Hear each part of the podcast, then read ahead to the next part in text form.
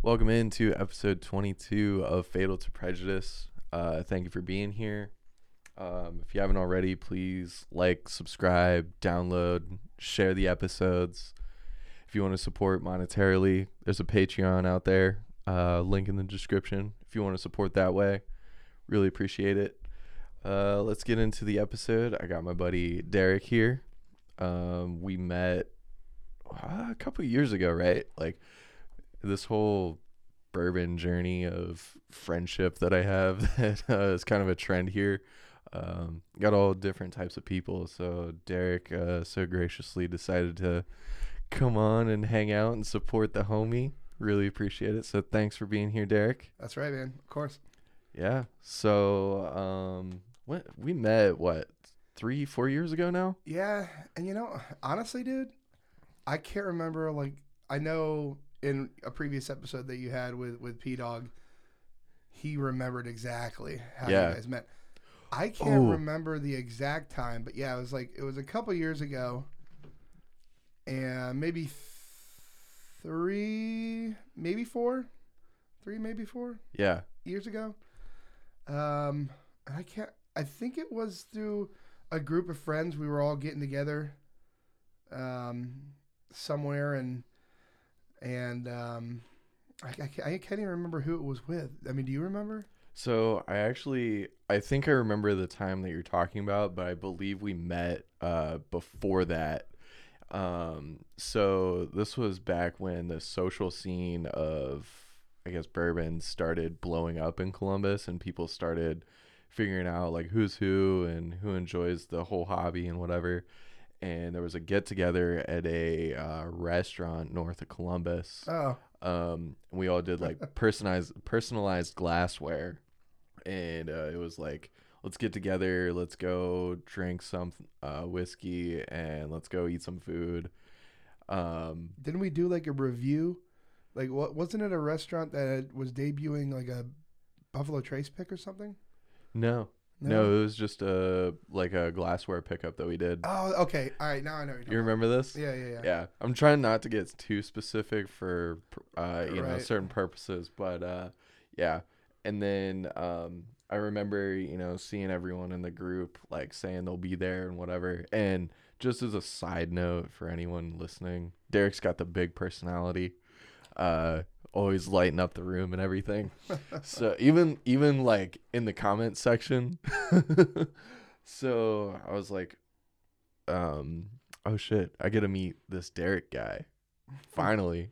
I've seen him all over and i actually get to meet him in person. And so yeah we met like everyone knew who you were. Walk in like you're the guy. Right. so I remember that and just like had like a little side chat conversation for a minute, and then um, that's like after that, like a month or two later, that's when we met up at uh, like our friend's house Right. for a small get together. Yeah, man. I mean, it's it's funny because, you know, like you said, you know, I know a lot of people, and you know, just just how I how I live, I'm constantly needing to be around people, and you know, like I'm extreme extrovert, like probably one of the biggest extroverts of anybody I've met, and I've met a ton of people, Yeah, and you know, it's not like tooting my own horn or anything. It's just something that I mean, it's something, it's who I am, you know, Yeah. and it's something I crave, and so I kind of gravitated towards the bourbon world because I could meet a lot of people, and I could combine two of my hobbies, which is people interaction, and then also the brown water, right? yeah, So that's honestly the biggest thing for me, man. Is a lot of my friends now, like to this day, are people that I've met through the hobby, and you know, a lot of them are very genuine, wholehearted people from all different walks of life, all different title job titles, and you know, it's nice because uh, you know our lives our, our our lives are more about experiences and memories than they are material things. So that's why I think bourbon is meant to be shared with other people rather than just sit on a shelf. yeah, absolutely. Um, and I think that's a great point to like bring up why I do this as well, just as like a shameless plug, right? Is you know it's it's about the the stories, the memories, the sharing. Like we're sharing right now, all of those things. um, and we get to do it in like a you know a one-on-one conversation. We get to do it um, in a recorded fashion, so we can go back to it. We can share it with other people Exactly. and say like, "Hey, here's a time that I was like super vulnerable. Um, check me out. Like, listen to what I have to say, and to other people, you know." Yeah. Plus, it's you know when, when when other people like a lot of the a lot of the people we know in the community, we mainly only know through social media and we interact through our chat groups and and maybe Facebook groups or you know other social media channels and Yeah, it's nice when you can actually kind of hear a story or even just hear the voice of that Mhm. person you know it's like it's almost like uh, when, you just know them through a chat it's almost like when you're reading a book like when i first read harry potter i had my own vision in my head Right. who i thought harry potter was and how he looked and how he sounded and then the movies come out and it totally changes everything right yeah, you know? totally. but yeah, I mean that that's what's so cool about it, and uh, hearing you say why you do this uh, brings up uh, actually a commercial that's running pretty regularly uh, right now on TV, which is I think it's like um, Expedia, and it's that guy like when we die, you think people will be talking or being upset about the things that we didn't buy or the places we didn't go, Yeah. right? Because it's more like it's more about experiences Mm-hmm. right and memories and so that's why you know I, I love the podcast man i think you do a great job with it I, I i i love hearing all these stories i i hope more you know if you're listening and you know you you followed for a while and, and you're you're you're cam's friend you know um get involved man this is a lot of fun uh, it's great hearing stories from everybody and and just kind of you know shooting the shit Yeah, you know? absolutely. And like also to that point, even if we don't know each other, right? Because that's how we, that's how we start to bond and communicate, right? So we don't know each other at first, but you share a conversation like this, and you start to really know someone. And I think that's a key point also on why this, why I do this is, you know, you're not really. It's like a book versus a movie, just like Harry Potter. You don't really know someone or what's going on until you can like experience it, right?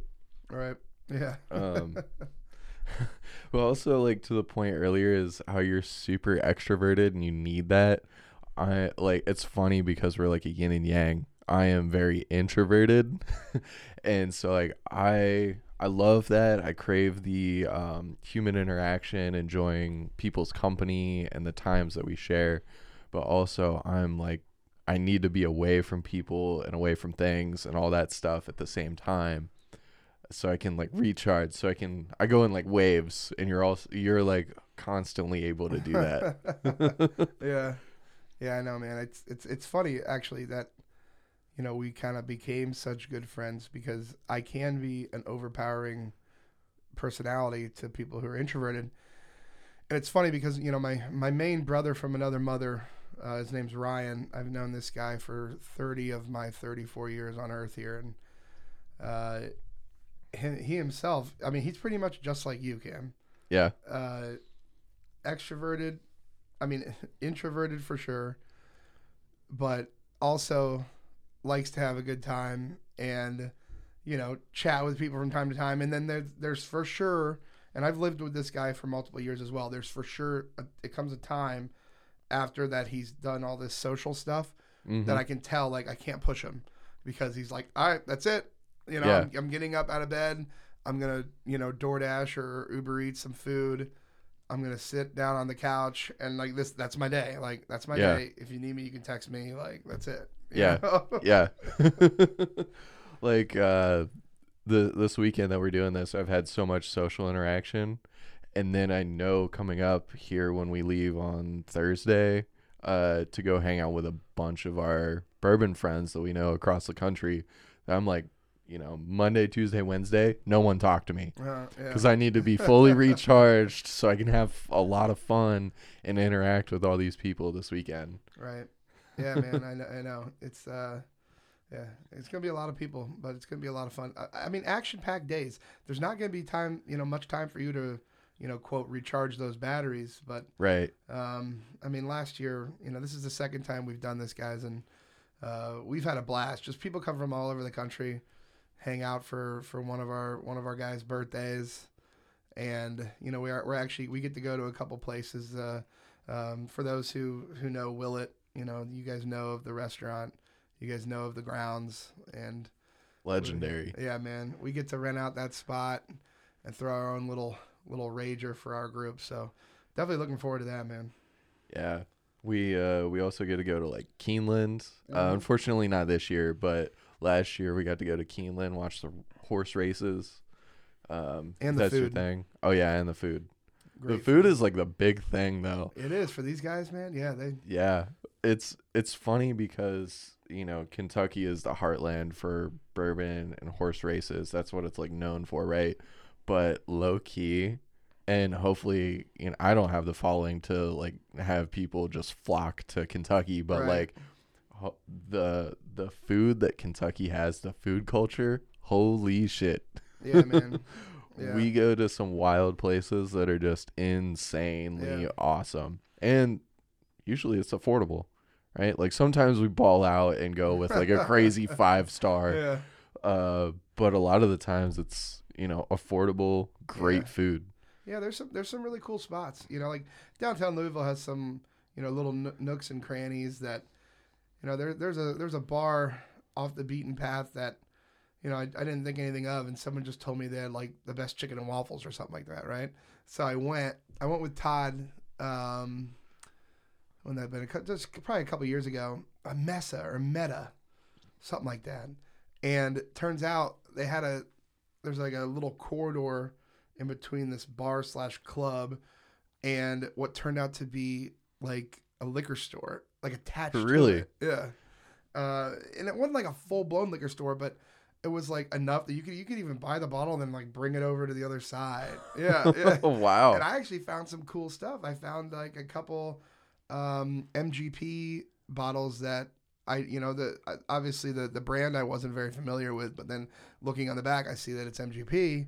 And I was like, well, you know, this is 50, 60 bucks. I'm going to buy one. Let's try it out, right? yeah. And dude, it was just such an unexpected time. And I, I can't really say I've had a, a bad time in, in Louisville. Now, have you ever had a hot brown? No, I haven't. Oh, we're, dude, we're going to have to change that this weekend. It's yeah, it's crazy how much like I've been there and it's it's pretty much a second like home to us, right? right, right.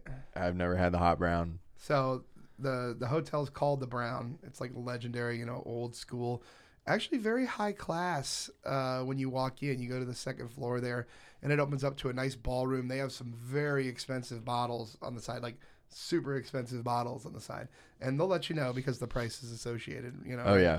Um, but the hot brown, they keep it at such a. I think it's like ten bucks, and then you get a huge plate of, um, you know, the, the the full dish. But the best thing they have, in my opinion, is actually their wings.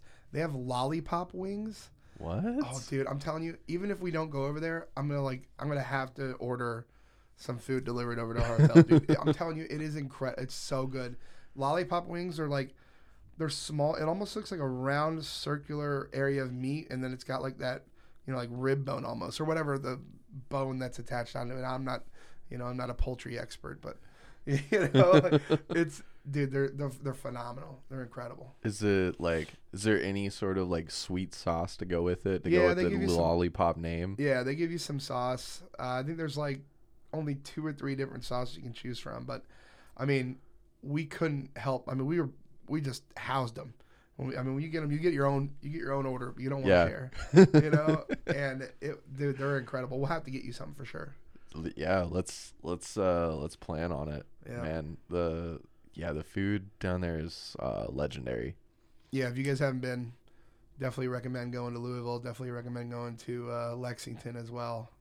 Oh yeah. Fun spots. We need to we need to give Lexington some love too. Yeah, and you know, shameless plug for our hometown here, Columbus, Ohio. Yeah. You know, We we're we're big foodies. that's right. Don't forget about us up here. Yeah, Louisville, Lexington, Columbus, all fantastic food spots. If you you want to do like food travel, food tours, go for it. Mm-hmm. Um, but yeah, cool, man. So, do you want to like dive into your story now?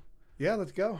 All right. Let's go. So, start off like where you grew up and all that fun stuff. Yeah. So you know, I uh, everyone knows. You know, for everybody who knows me, I'm a huge Buckeye fan.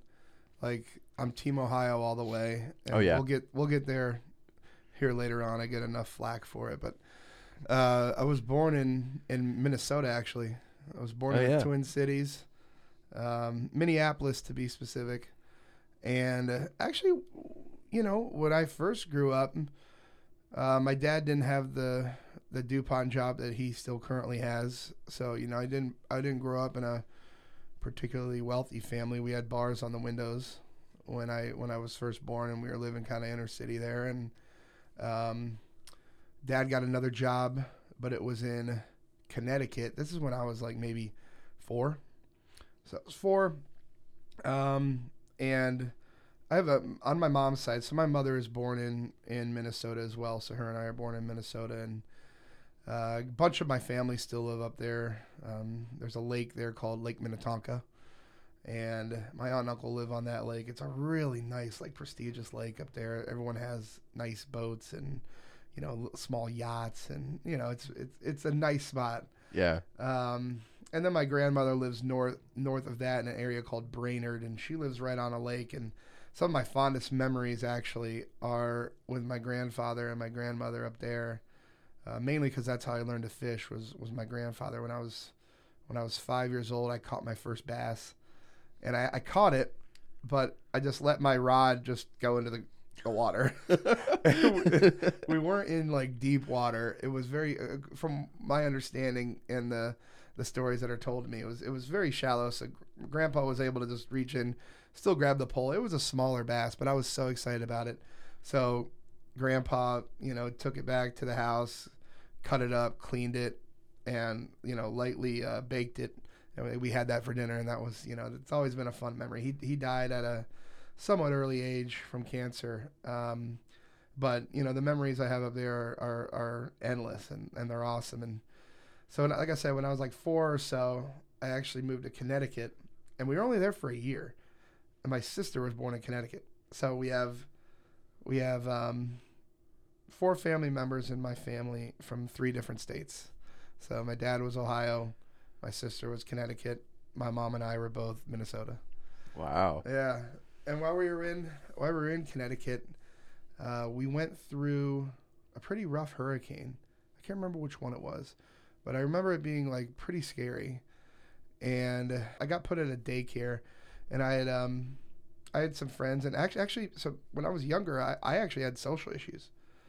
Um, so I started when we moved to Columbus, like I said, one year after Connecticut, and you know I started kindergarten, and I had to have like uh, I went to go and see like a child therapist, and I had to have like in school I had a like a behavior booklet that had like three stamp categories on it, and if I got three stamps in one day, my parents would like give me a reward, you know, like go to Chuck E. Cheese's, right, or or, or, something like that. Yeah. And, uh, so I yeah I actually you know the the guy that's the most uh, you know extrovert in CBUS I I had social issues when I was young, and Dr. Passano if you're out there, you know you uh you helped me out a lot if you if you ever you know stumble across this podcast, uh, really appreciate your help. But um, yeah I, I moved here to Columbus when I was probably I think I was six somewhere yeah I was about six.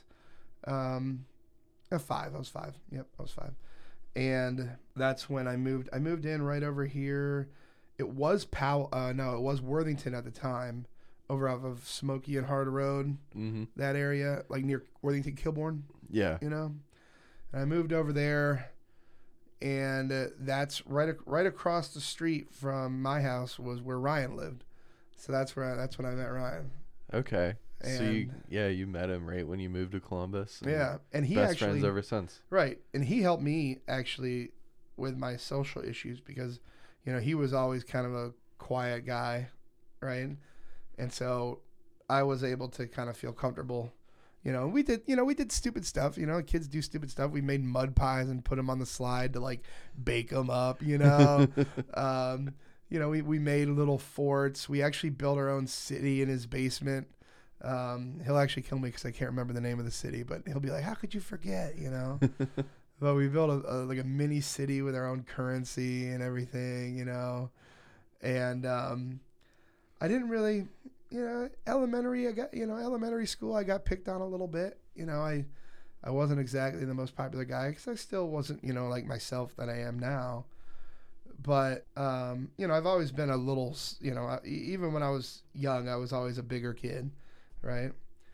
And so I got made fun of a little bit for that. But um, coming into middle school, and I went to Olentangy, you know, go Braves, and um, coming into middle school was really where I started, you know, finding myself, so to speak.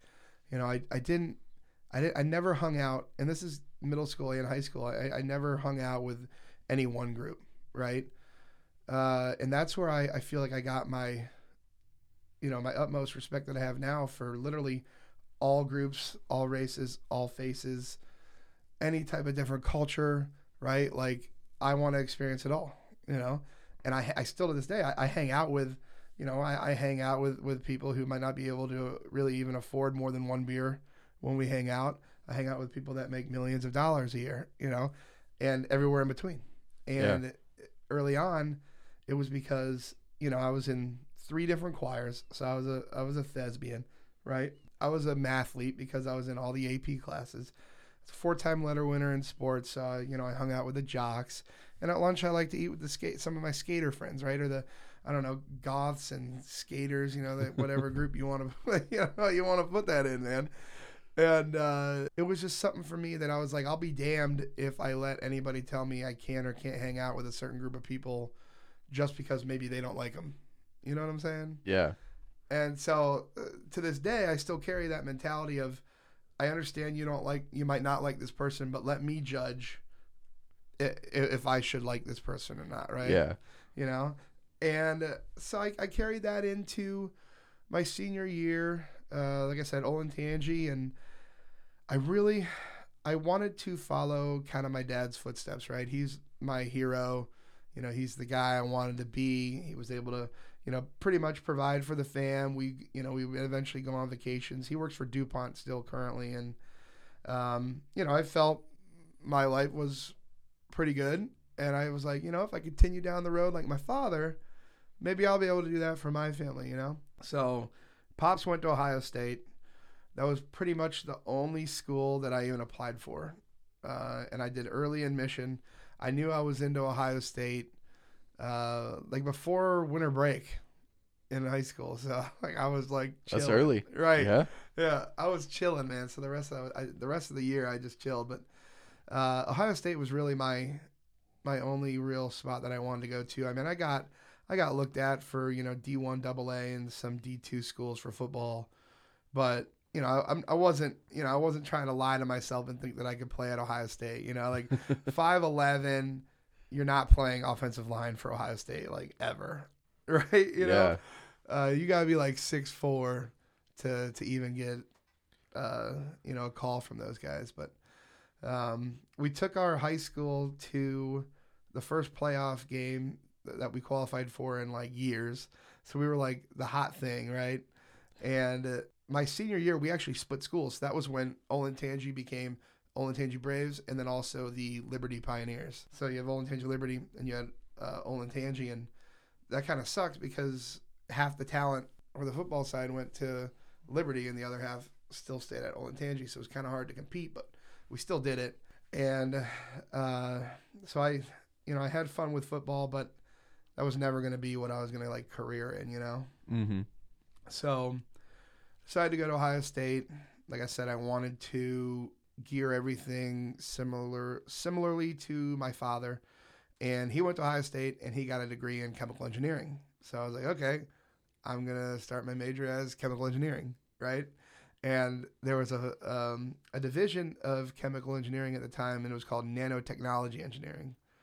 And I know it's uh, it's a big it's a big word there, but uh, really, nanotechnology is just breaking down the material in everyday life down to like a nano level.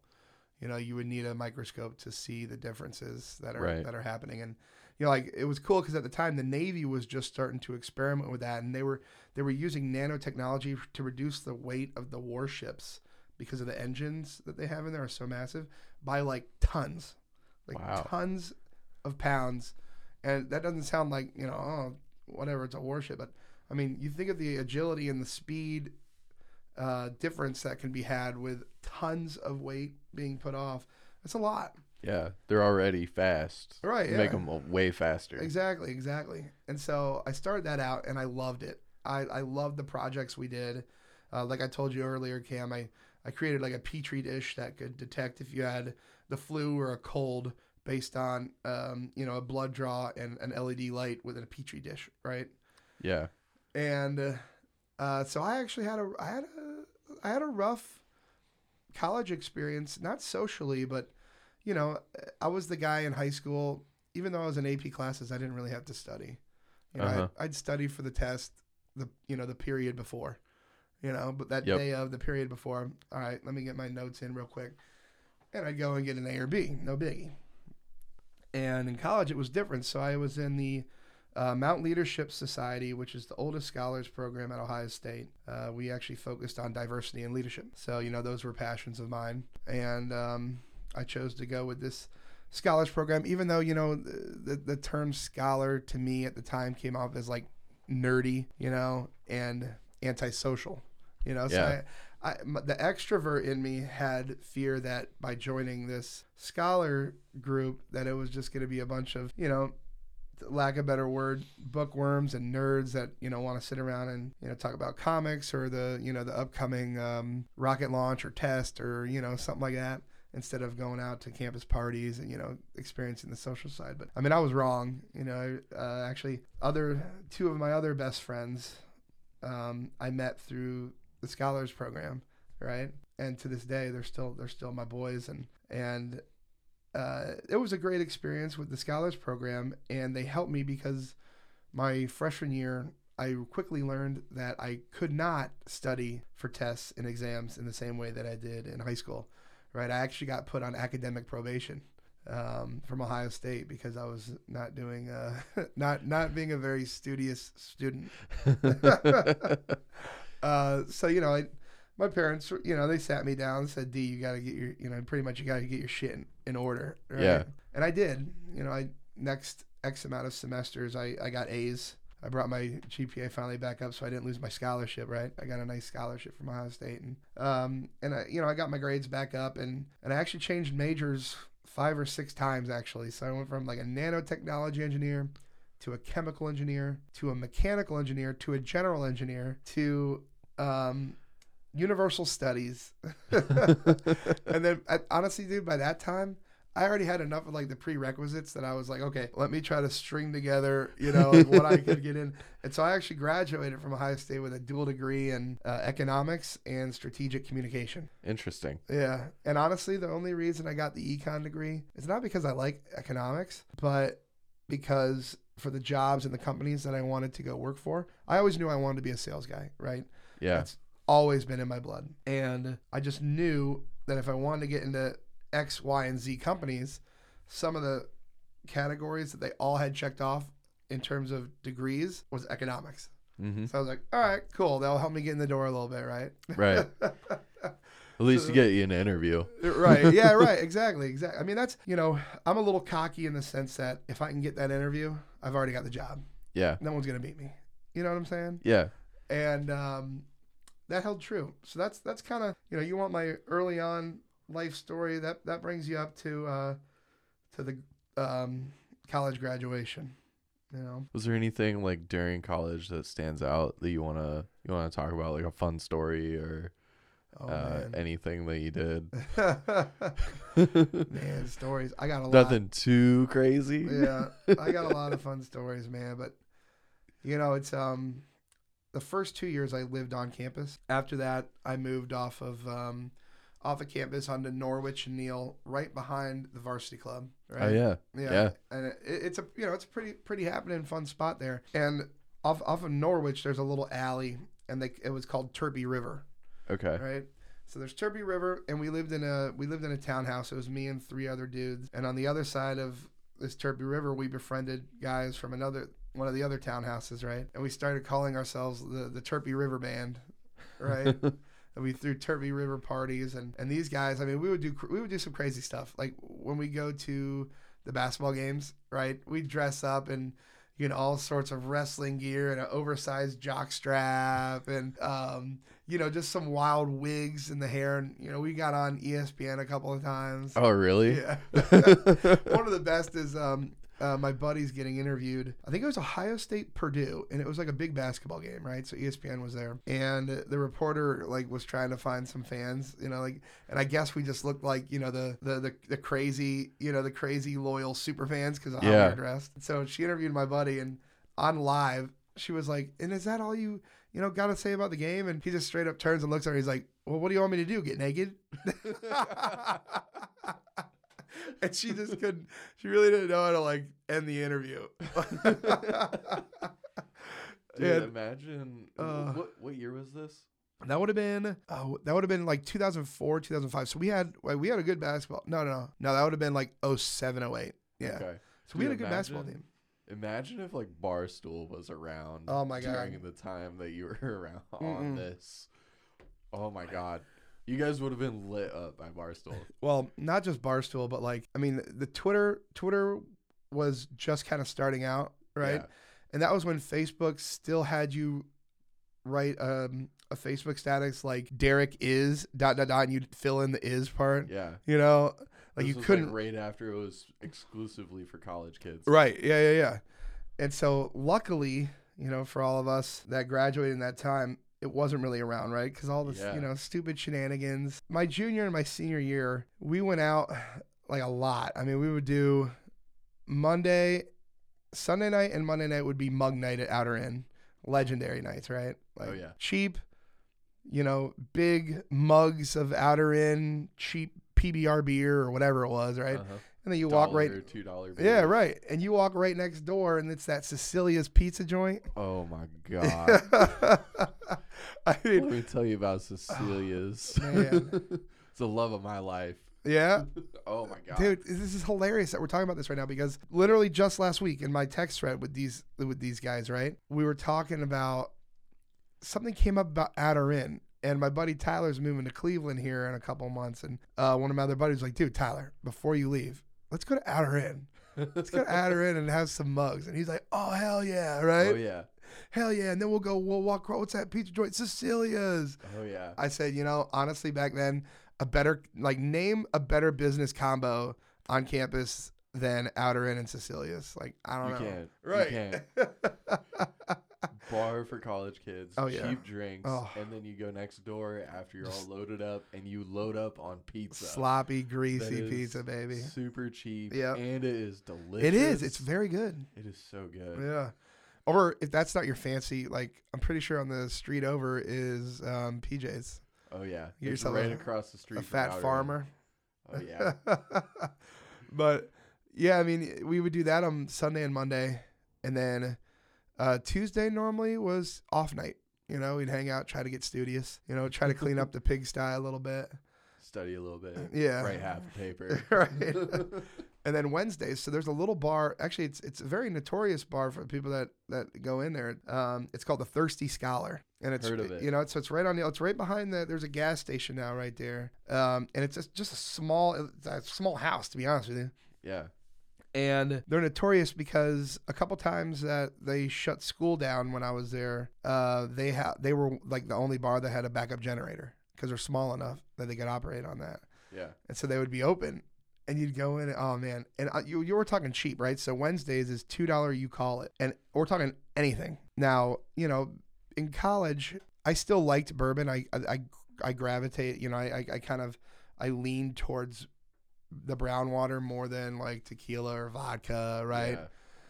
And my version of, you know, like stepping out to get a good bottle of bourbon was maybe, you know, like Woodford, like a standard Woodford bottle, you Mhm. know? And uh, so every time you $2 you call it came around, I was like, oh man, I can get a $2 pour of, of Woodford and diet, man. Like, let's go. We're going to get wild, right? And do you remember, um, you remember a place, uh, I, I believe it's closed now, but uh, so the South Campus Gateway just opened up Yeah. right? Remember Ugly Tuna? Yeah. Yeah. You go up the little escalator, it's on the second floor there. Now, unfortunately, when we were in college, that was when that one guy, Brian something, I uh, was just gonna ask yeah. about this. Were you there? Yeah. Like you were at OSU during this era. yeah, Oh my god. Yeah. You wanna you wanna like throw down the story? So I can't remember his name, but um, this this this guy. So to go into to go into Ugly Tuna, right? So there's there's a place called South Campus Gateway. It's it's pretty much just like a a little mini strip mall oasis of bars and restaurants and they, they have a movie theater there a cheap one for college students and uh, and then a parking garage right so it's just like a little you know two story uh two sided mall. strip mall yeah, yeah Yeah. yeah on both sides and mainly just for entertainment for the college kids and uh you go up an escalator and that's where ugly tuna was was on the second floor right there was really no other way in and out aside from that escalator and stairs which are you know right there Yeah, there's one way in and out of this Yeah. place. That's it. yeah, like I mean, unless you just straight up jump off the balcony, but Yeah. I mean, you know, No one wants to do that. right? And uh, so the story is that this guy went in there on a Thursday night. So they have what's called Ugly Hour, and Ugly Hour was, I believe, from seven to eight or eight to nine, one of the two, and it would be one dollar any mixed drinks. Yep. So, like like I said, my friends and I like the party, and we would do we would legitimately order a hundred. Like I'm not even I'm not even bullshitting. We would order a hundred. we would do fifty Long Islands and fifty bourbon and diets No way. at our table. Yeah, and our whole goal was just like fill the table up. And like if a, you know if a cute girl or two walks by, it's oh, really Oh, easy to be like, hey, you know. And this Yeah. is this is back then. Like you know, no one was worried about possibly getting slipped a roofie or you know, Yeah. it wasn't that like it wasn't as worrisome as it is now, Right. right?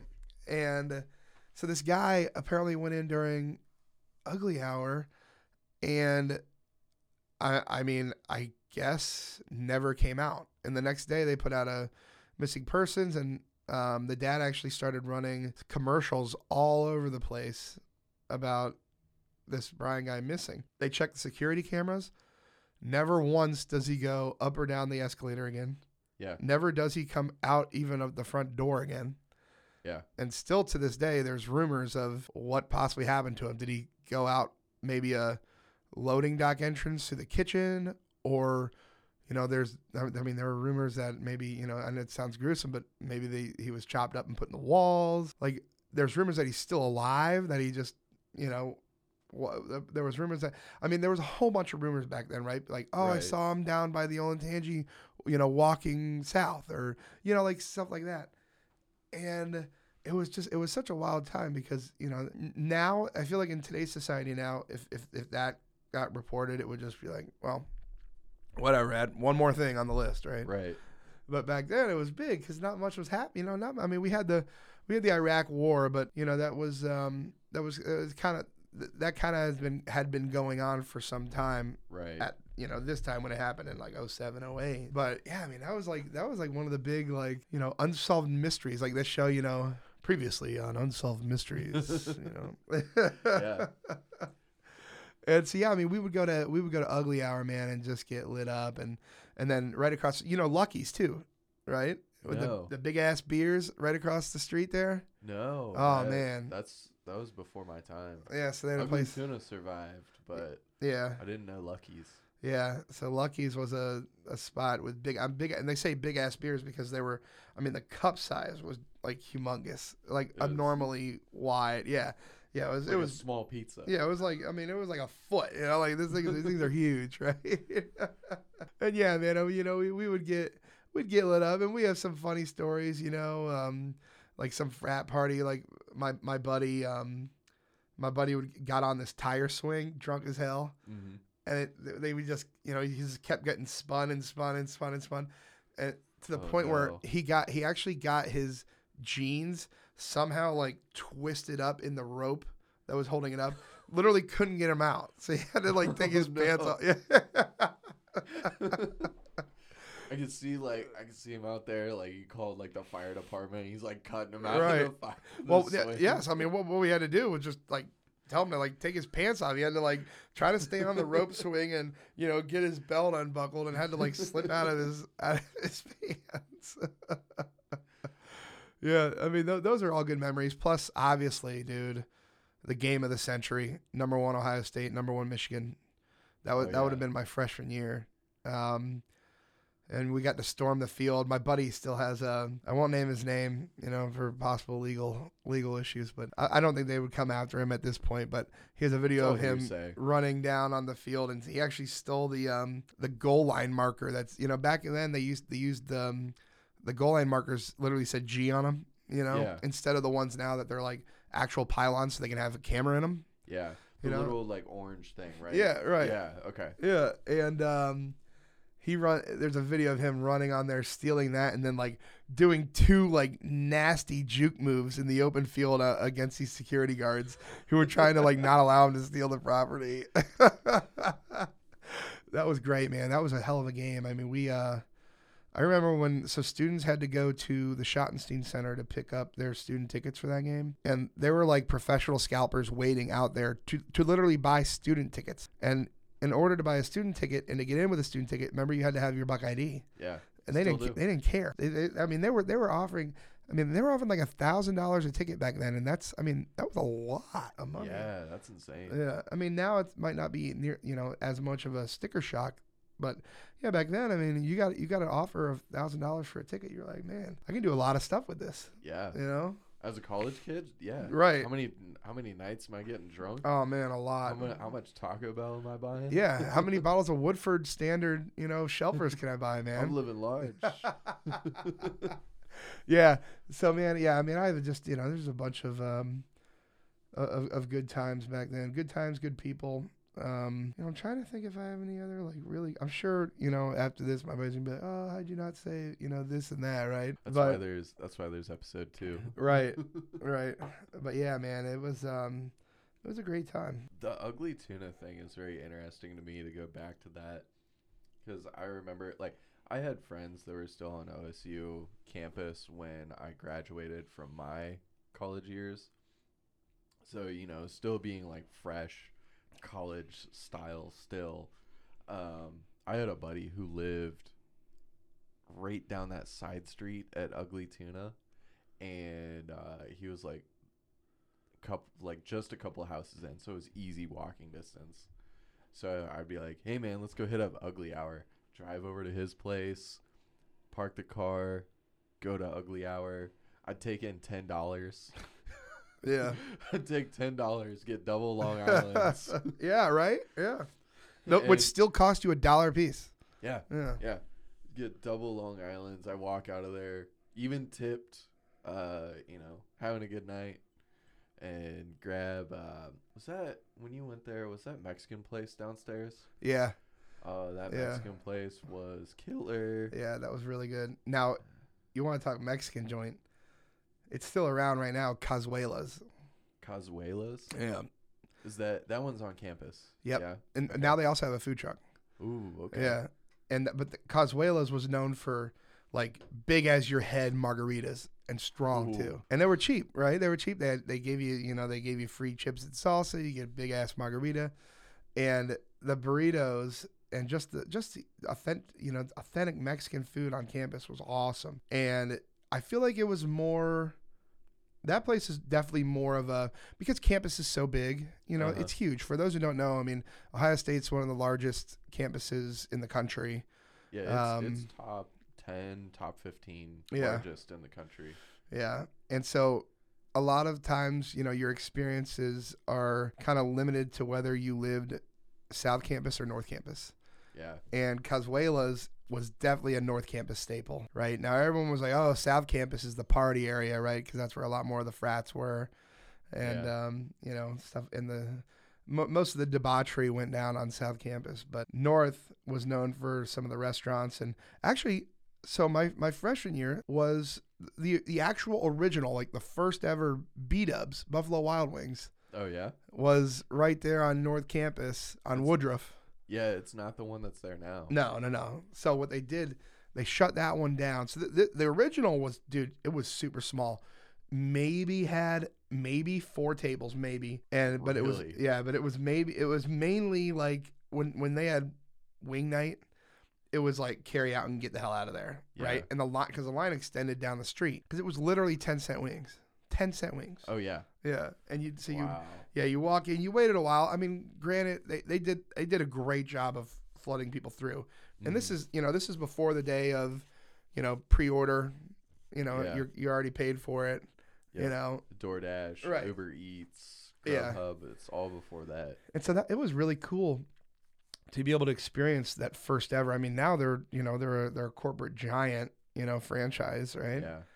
And uh, the one that's there now on Lane and High is the one that so they shut down the original to make this one. And it's I mean now it's huge. That that one's probably the biggest one I've seen. It's double decker. Yeah. You know, it's Two got- stories. It's massive. Yeah, it's huge. But food in general, food at Ohio State was always really good. You remember Burritos No Chase?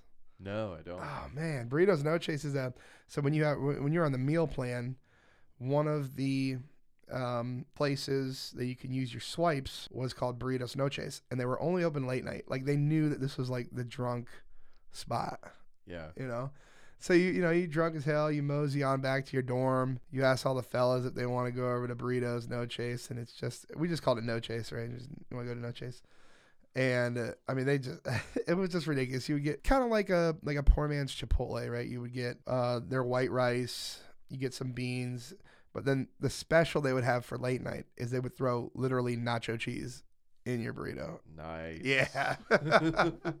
like that gooey like stadium Yeah, cheese. Yeah, Oh, yeah. like just globs. Like you want nacho cheese? Whap, you know. Like- and yeah, man.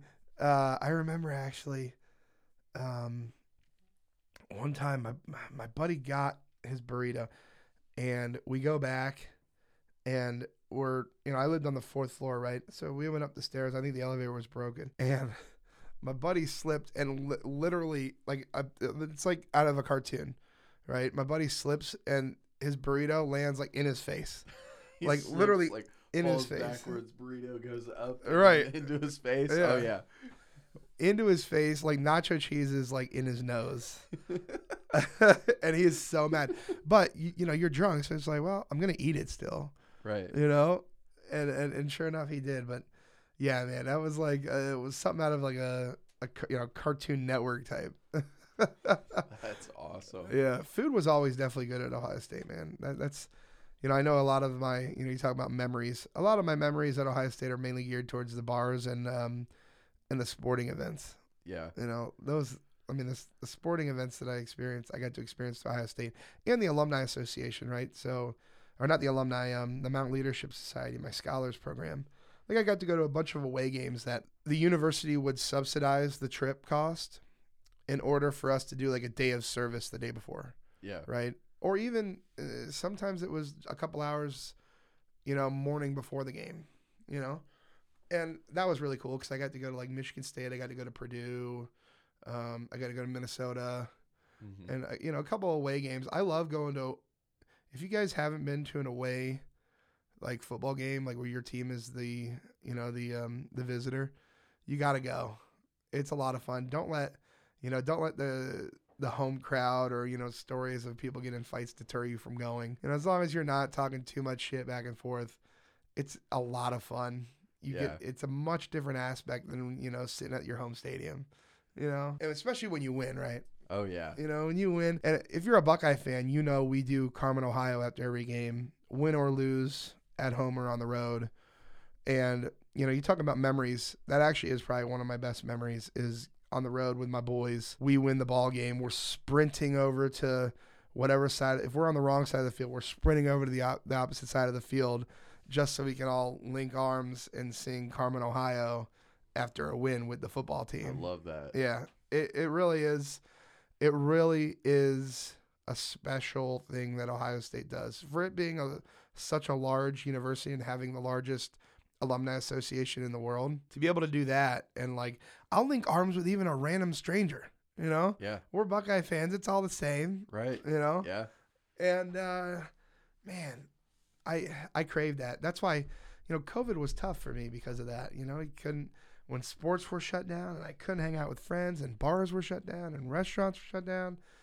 You Just know, had to sit at home and Yeah. twiddle your thumbs. yeah, or be on like be on Xbox Live. You know, you're talking Yeah. to people on my headset on Xbox Live.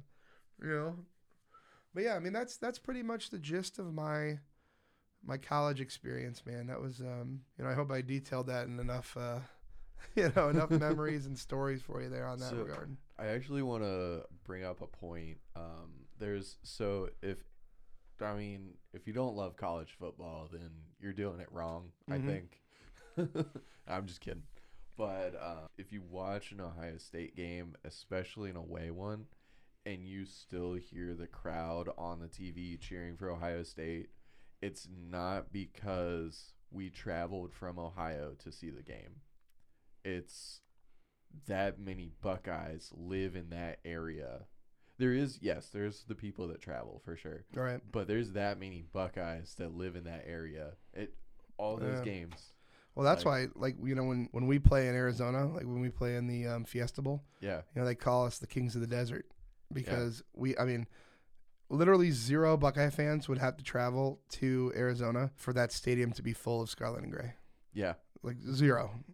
It's it's that large of a of a network out there, and actually any city you go to, right? So, um, you know, I was in Minnesota, in my home state there, um, during a game, and I really wanted to watch it with some Buckeyes. So there's a, if you just Google um, Ohio State, Ohio State bar near me or something like that, yeah, uh, the first thing that pops up is actually through the alumni association. They have a list of every single city with at least one bar that's an Ohio State bar that will Wow. put not only your game on, but will have the sound on. yeah, You know, and it doesn't. You know, sometimes it doesn't make the um, the locals too happy. Sometimes, you know, but it's always it's always fun to know that, you know, wherever you're at. Like when I lived in Philly, you know, yeah, I found a humongous bar in a place called King of Prussia that um that showed the Buckeye game all the time, and they the the the local alumni association affiliate cha- or chapter would always throw like raffles and you know or Mhm. tickets to the game. You know the next game that they come to your yeah. city, like cool shit like that. We we experienced that in Kentucky one time. Mm. We uh, Yeah. we went down there. Um, so Derek and I did a actual like a TV show one time, um, and it this was like the day before the taping, right? And it was uh, was it Ohio State, Michigan? No, it wasn't Ohio State, Michigan. No, that was uh that was actually that was Ohio State. I think it was Ohio State Northwestern. Yeah, it was a big game. Yeah, I believe that Um, might have been the Big Ten championship game. Yeah, it might have been that. And we like, hey, where's the where's the Ohio State bar? Right. And it was uh it was an actual local but chain now, Roosters, uh, which is a fantastic chicken joint. And we were like, oh, we're here for the Ohio State game, and there was a section Yeah. off of the main restaurant Yeah. that was like full of Ohio State people. yeah, but they even had us put name tags on. yeah, You know. yeah, I think that that was in Lexington, wasn't it? uh, yeah, Yeah, it that was. was in Lexington. Yeah, we were. What were we there for? It was uh, it was filming uh that. Oh TV yeah, yeah, yeah. That's right. Yeah, the the first no, the second one.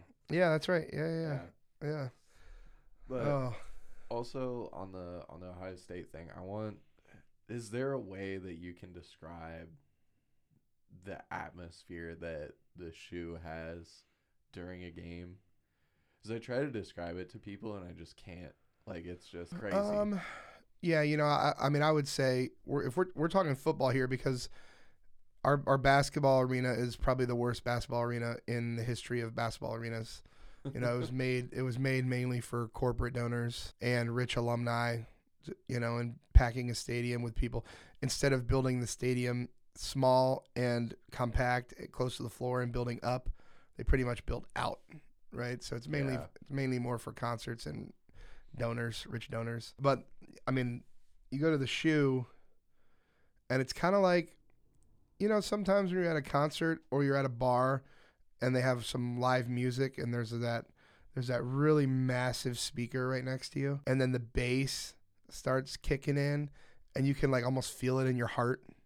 You know, you can feel it in your lungs yeah. you know, like that just pulsing feeling. When Ohio State comes out of the tunnel there uh, in the season opener, it's kind of like that. You know, it's it's as a player, especially on the road. Honestly, I would love that to feel like the opposition and like all the people that are like hating on my team and I come out and it's oh man, it's just crazy. It's raucous. It's just you know, it's just pandemonium really. Uh, I mean, there are some times like especially in the big games when like when it's big games in the shoe, the fans know that they better bring their A game because they can truly affect some of the outcome. You know, if they if they get you know if they get five or six false start penalties, Uh-huh. right? That's mainly due to the offensive line not being able to hear the snap count Yeah. right? Um, that can alter a game, and I, I I think our fans understand. Sometimes it can be snoring, you know, snores fest. I mean, we're a blue blood. We're constantly a very, very, very good football team, Right. and there are a lot of games where we're favored by 50 points. You know, you don't need to be loud. That's a good time to bring the kids. You know, Yeah. maybe Ohio State covers the spread, maybe they don't. Um, but it's it's it's one to you know kind of watch as a fan. And a lot of the players call those um, stat stuffing. They call it stat stuffing games because that's when you want to get your five touchdown game. Yeah. You know, easy breezy. You know, you know the the backup quarterback's coming in the second half. Yeah. You know, but on those big games, man, everyone knows that like you better leave that game hoarse and not able to really talk the next day Uh huh. you know and that's that's all part of the fun i mean you're paying a lot for a ticket you know they up the ticket pricing Mm-hmm. and if you're gonna you know in my in, in my experience and in my opinion if you're paying that much for the experience then you better you better really live that actual experience Yeah. you know Yeah. Absolutely.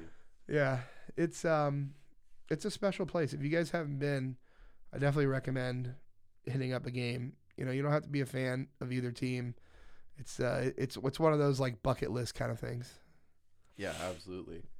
I I enjoy one aspect a lot of Ohio State games, and I'm not gonna say what happens, but when it, when Ohio State kicks the ball, if you're watching this game on TV, turn the volume up when Ohio State kicks, and sends it sailing to the other team.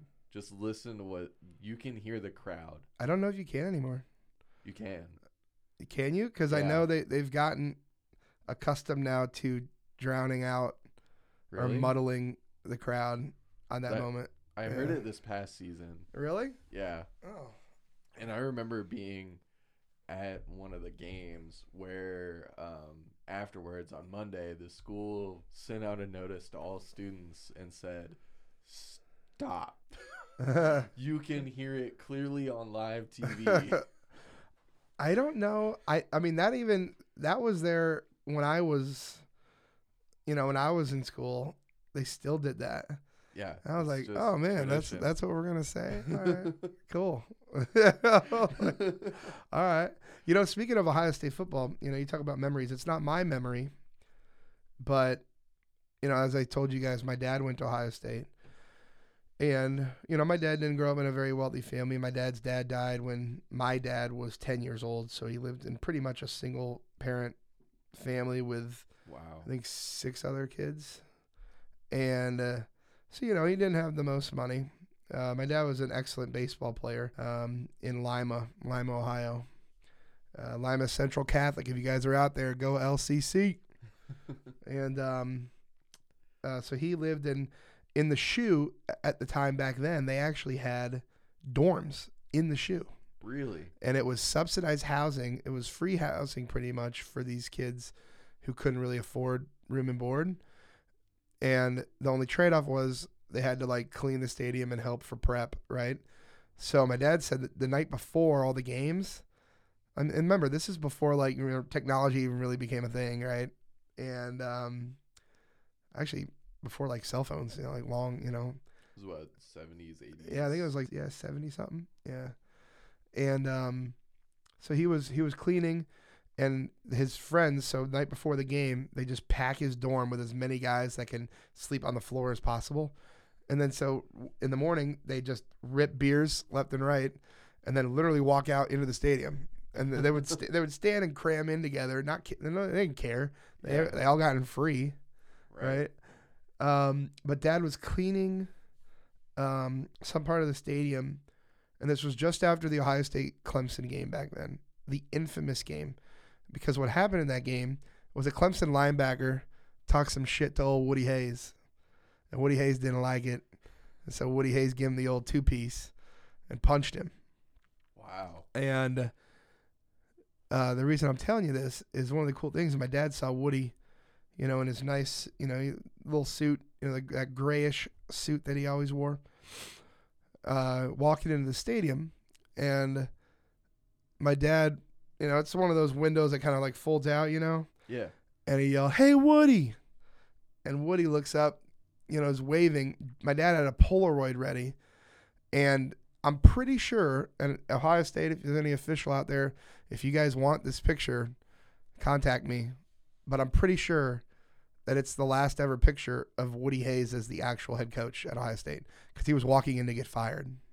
Wow. Yeah, and so it's a old, it's a like an old like shake it like a Polaroid picture Uh huh. of Woody, like this. Like waving. yeah, to my dad.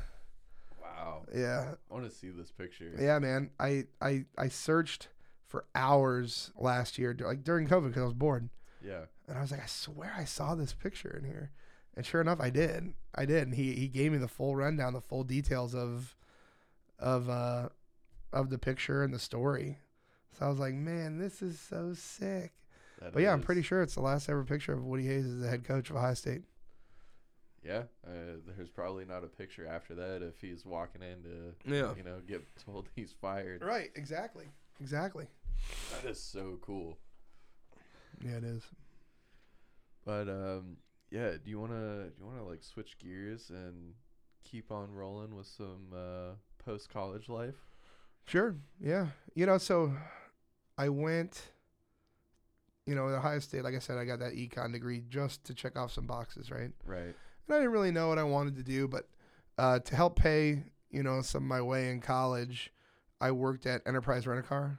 Mm-hmm. And if you guys, don't, yeah, obviously you guys all know Enterprise Rent a Car, but I'll tell you, those people who work there, man, they are warriors. I mean, Enterprise is notorious for just grinding you out left and right. You know, you're working six days a week, a lot of hours, a lot of hours, normally like well over 50 hours a week, m- normally close to 60 and you know in the in the warmer months if if you're a branch that doesn't have car prep and car cleaners then you're going out in your suit in the heat of the summer cleaning the car yeah and then coming back inside and like i did that a bunch of times i come inside i'm dripping in sweat i'm like look i'm sorry but someone had to clean your car for you man you know like and uh, i worked at the largest non-airport enterprise rent a car in the entire U.S., probably in the world. Uh, and it's over off of um, Morse Road, like Morse in Cleveland. Oh, really? Yeah. Like it's here. Yeah. And uh, I mean, the main reason it was that way is there was like a great, um, there was a great mix of clientele, right? So you have, sure.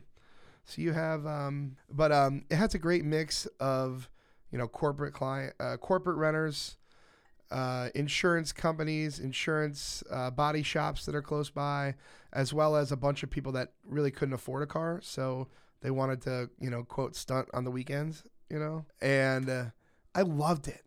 I absolutely loved it. Even though, I, like I said, I grind my face off, but I loved it because I got to meet so many different types of people that I never would have been able to meet. And you know, like uh, part of my job was to help build corporate accounts as well. So even um, even back then, I got to hang out with, you know, people that might have been, you know, like some of them were, um, you know, uh, ex felons, and some of them had done some wrong in their previous life, and others are, you know, CEOs of, of major companies. You know, and I, I, interact with them, you know, in so many different ways. Like we would even do, uh, we would call it our our um, office night out, and there's a there's a little bar down the road there called Rosie O'Grady's. Oh, I've seen it. yep, I've seen it. Yeah, I've never been. you know, kind of, you know, kind of your, you know, you know, your your um um your blue collar, you know, worker, um, kind of bar, real dive bar, but honestly, it's a standalone bar. So you know, um, and they always had a thing where if you wore a tie, you got in free, right? We called it our we called it like a like a client like a client appreciation because we go in there and like at least ten people rented cars from us regularly on the weekends, right? it, it was awesome because, like I said, I got to meet so many different types of people. And um, actually, there's one lady that we actually we treated her very well. Um, she would mainly get cars from me Friday to Sunday, right? So two days. She wanted a nice car for the weekend, and she always returned the car, you know, perfectly clean, nothing on the inside. You know, never gave us any problems, and so she would get a nice car. You know, most of the time we'd give her a Cadillac. And even though she's only res- reserving like a weekend special, which is, you know, like 30 bucks a day and you get 100 miles free each day, you know, kind of thing. And uh, she would always come and get her car. And she was a she was a hoot man. So if I was having a bad Friday, she would she would have you laugh, man. She she was a comedian in her own right. She would take the car, come back uh, about normally an hour or two later, and she'd bring us Jello shots. she'd bring all of us Jello shots, man. You know, and she'd be like, DP, you make sure y'all enjoy this now after work. You know, uh, and, I mean, she would bring a lot of them. Oh, she was awesome. And uh, just a whole bunch of different people that I met through there. And, and I got, you know, I really think that that's where I got a lot of my work ethic and my hustle from was from my manager, who is still to this day a very good friend of mine. His name's Jason Pearson. JP, what up? And um, you know, I'd have Enterprise was notorious for their stack rankings, right? I had metrics that I got judged on that I had to meet, right? And everybody that was a management trainee is what they kind of called us. Everyone got stack ranked, and your results were shared to everybody else. You know, so it wasn't like here's your individual performance. It was like Yeah. everybody knows if you're last. yeah. You know, my thing was I was always first, right? I was number one in the region, eight out of 12 months on a rolling scale. One of the things I was great on doing was adding on, you know, the services like the additional protections, you know, like especially, um, you know, like for corporate renters or even like if someone has is having some work done at a body shop and they need a car for one or two days, they don't want to worry if there's a scratch on the car or if somebody opens the door. If a kid opens the door and it dents their, you know, the the rental car a little bit, they don't want to really worry about that, and they don't want another claim on their insurance, right? So they would always, you know, I'd push a little extra on the insurance piece, and and um, so I would get I would get stack ranked, and if I'm having a bad day, mainly Friday was my like my money that was my money making day, right? hmm That was my day to really grind it out, get those, you know, those additional dollars in, make sure I'm still at the top, right? And sometimes the morning wouldn't start as planned, and I would get big frustrated, man. I would get huge frustrated. Uh, you know, I I really think someone needed the protection and they just weren't listening. You know, they didn't want to hear my pitch. I try to add on, you know, roadside protection. They don't want to hear my pitch. They don't want any of that. They just they just want to leave. They just want to leave. And uh, JP would pull me aside, and we had a this is a big building where we were at the Enterprise. It was actually across the street than where it is now, but we had a little. Remember the like back in the day when you were youngin', the little like plastic basketball hoop that was blue and red. Oh yeah. You know what I'm talking about? Uh-huh. Like little you, you would do like NBA Jam dunks on. mm-hmm. We had one back there, and he'd be like, "D, D, come shoot hoops with me for a second. Come shoot hoops for a second. And he would call me down. He's like, "Look, I know you're trying to be number one, but if you come in with this attitude, if you keep that attitude up, you know, people are gonna see that. You know, you can't bullshit your attitude. Mm-hmm. You know, especially in sales. So he's like, take a couple shots. You know, of the basketball guys, not the Jello shots, right? different shots. Yeah. Take a couple shots, come back out and kill it, right? And that's really where I got my, you know, my grind and my hustle on was was enterprise. And I was doing really well. Um, I ended up uh, running uh, the Gahanna location off of Morse and Cherry Bottom on the other side of Easton there. Mm-hmm. Um, and I liked it, you know, and enterprise does really well with offering incredible opportunities as as you progress. Now, that's only if you, you know, if that spot opens up. And there's, I mean, you can make some big money, but I really wanted a little more. So I looked around. I was like, man, I, I really love sales. That's what I am. I still, you know, it's what I do. And uh, I was like, okay, what what can I do? And uh, there was a ad out on I I don't think it was LinkedIn. I think it was like Indeed or another. There was another version of Indeed back then. I can't. Uh, I can't remember what it was, but it was a version of Indeed, and it was a graduate rotational program for a company called SAP. And I was like, "What is SAP?" You Yeah. know, like, I have no idea what this is. Small company. yeah. Well, I mean, large or small, dude. I just had no. I, I had no damn clue who they were. Right. So I looked into it and I was like, oh, they're an IT company and they're actually pretty, pretty, pretty big, pretty big. And it was for recent graduates, whether uh, with your undergrad or with a graduate's degree. And I went and looked at. I mean, the the prerequisites were. I mean, they were they were stiff, right? I honestly didn't know if I'd get it, and you know, like I like I've kind of mentioned before, I was I'm always that cocky guy that's like, if I can get the interview, I can get it, right? But I didn't know on this one, so I you know I spent some time building up the resume, creating a couple good um, you know reference letters, and uh, I had to fight for it. But I ended up getting an interview, and uh, they flew me out to Philly, and it was a whole day interview process. So there was 80 of us. Uh, they got thousands of applications, 80 people they chose to fly out to Philly.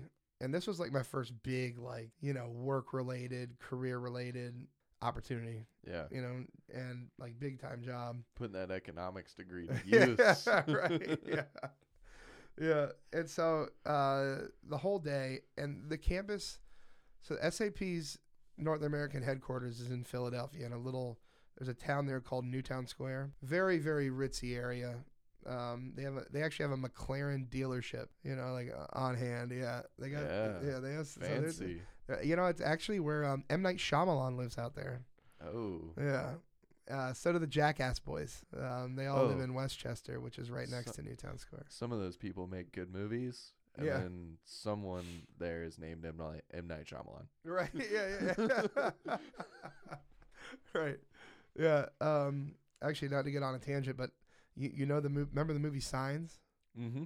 So Yep. they literally bought a plot of land from a farmer out in Newtown Square and built that house for the movie.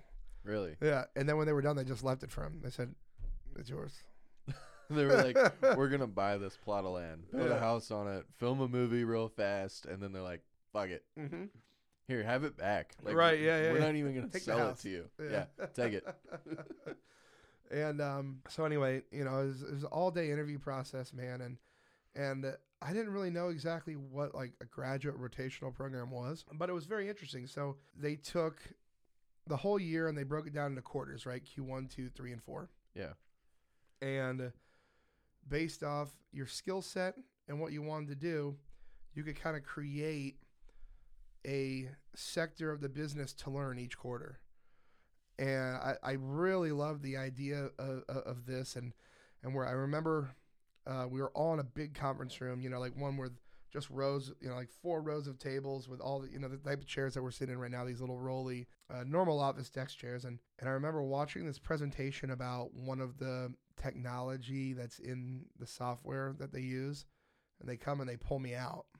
And they're like, hey, the chief of staff wants to talk to you. I was like, oh, all right, here we go. You know, Big D got it. You know, like, come on, baby. Chief of staff. and I remember his name was Lloyd, and he was a big Notre Dame guy.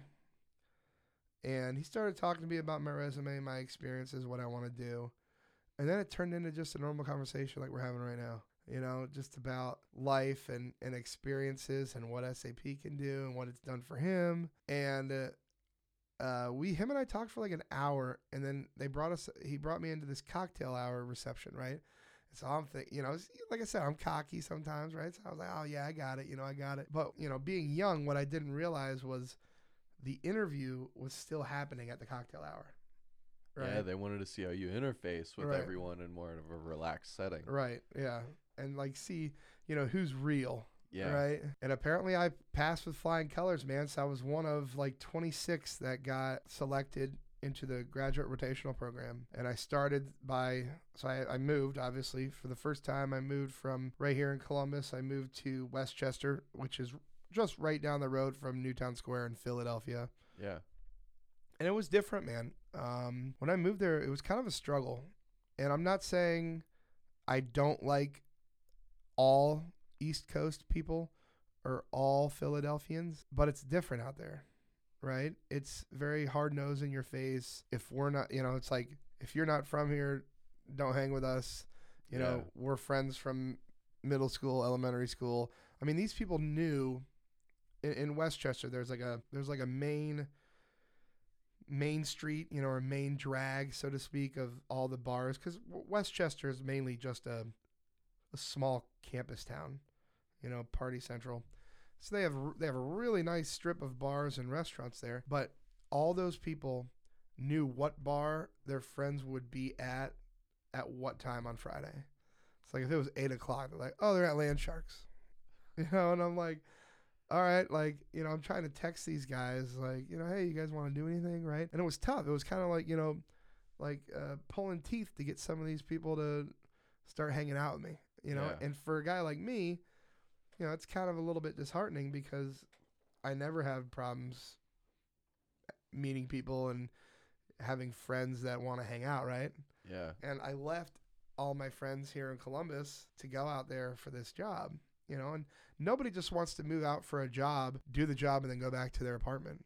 At least all the time. I know you. I know you're like, man, that sounds kind of good, actually. like, but you know, for me, it was more. It was just another version of how I, you know, I need to adapt, right? And it's the term that I use a lot is social chameleon, and that's what I feel like I am. I'm a social chameleon.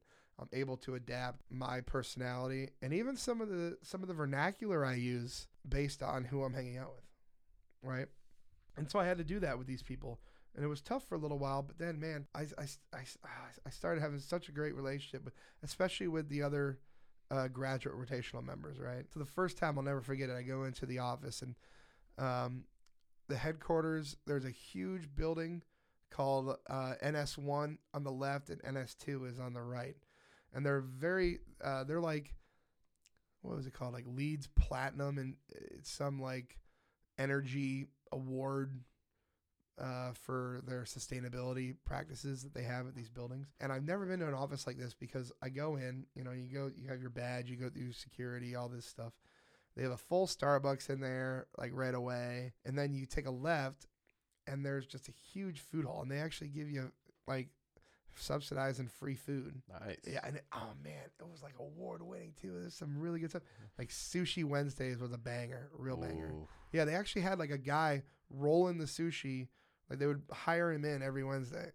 It Yeah. wasn't no gas station. No, Gas station right. sushi. No man, fresh man. Oh.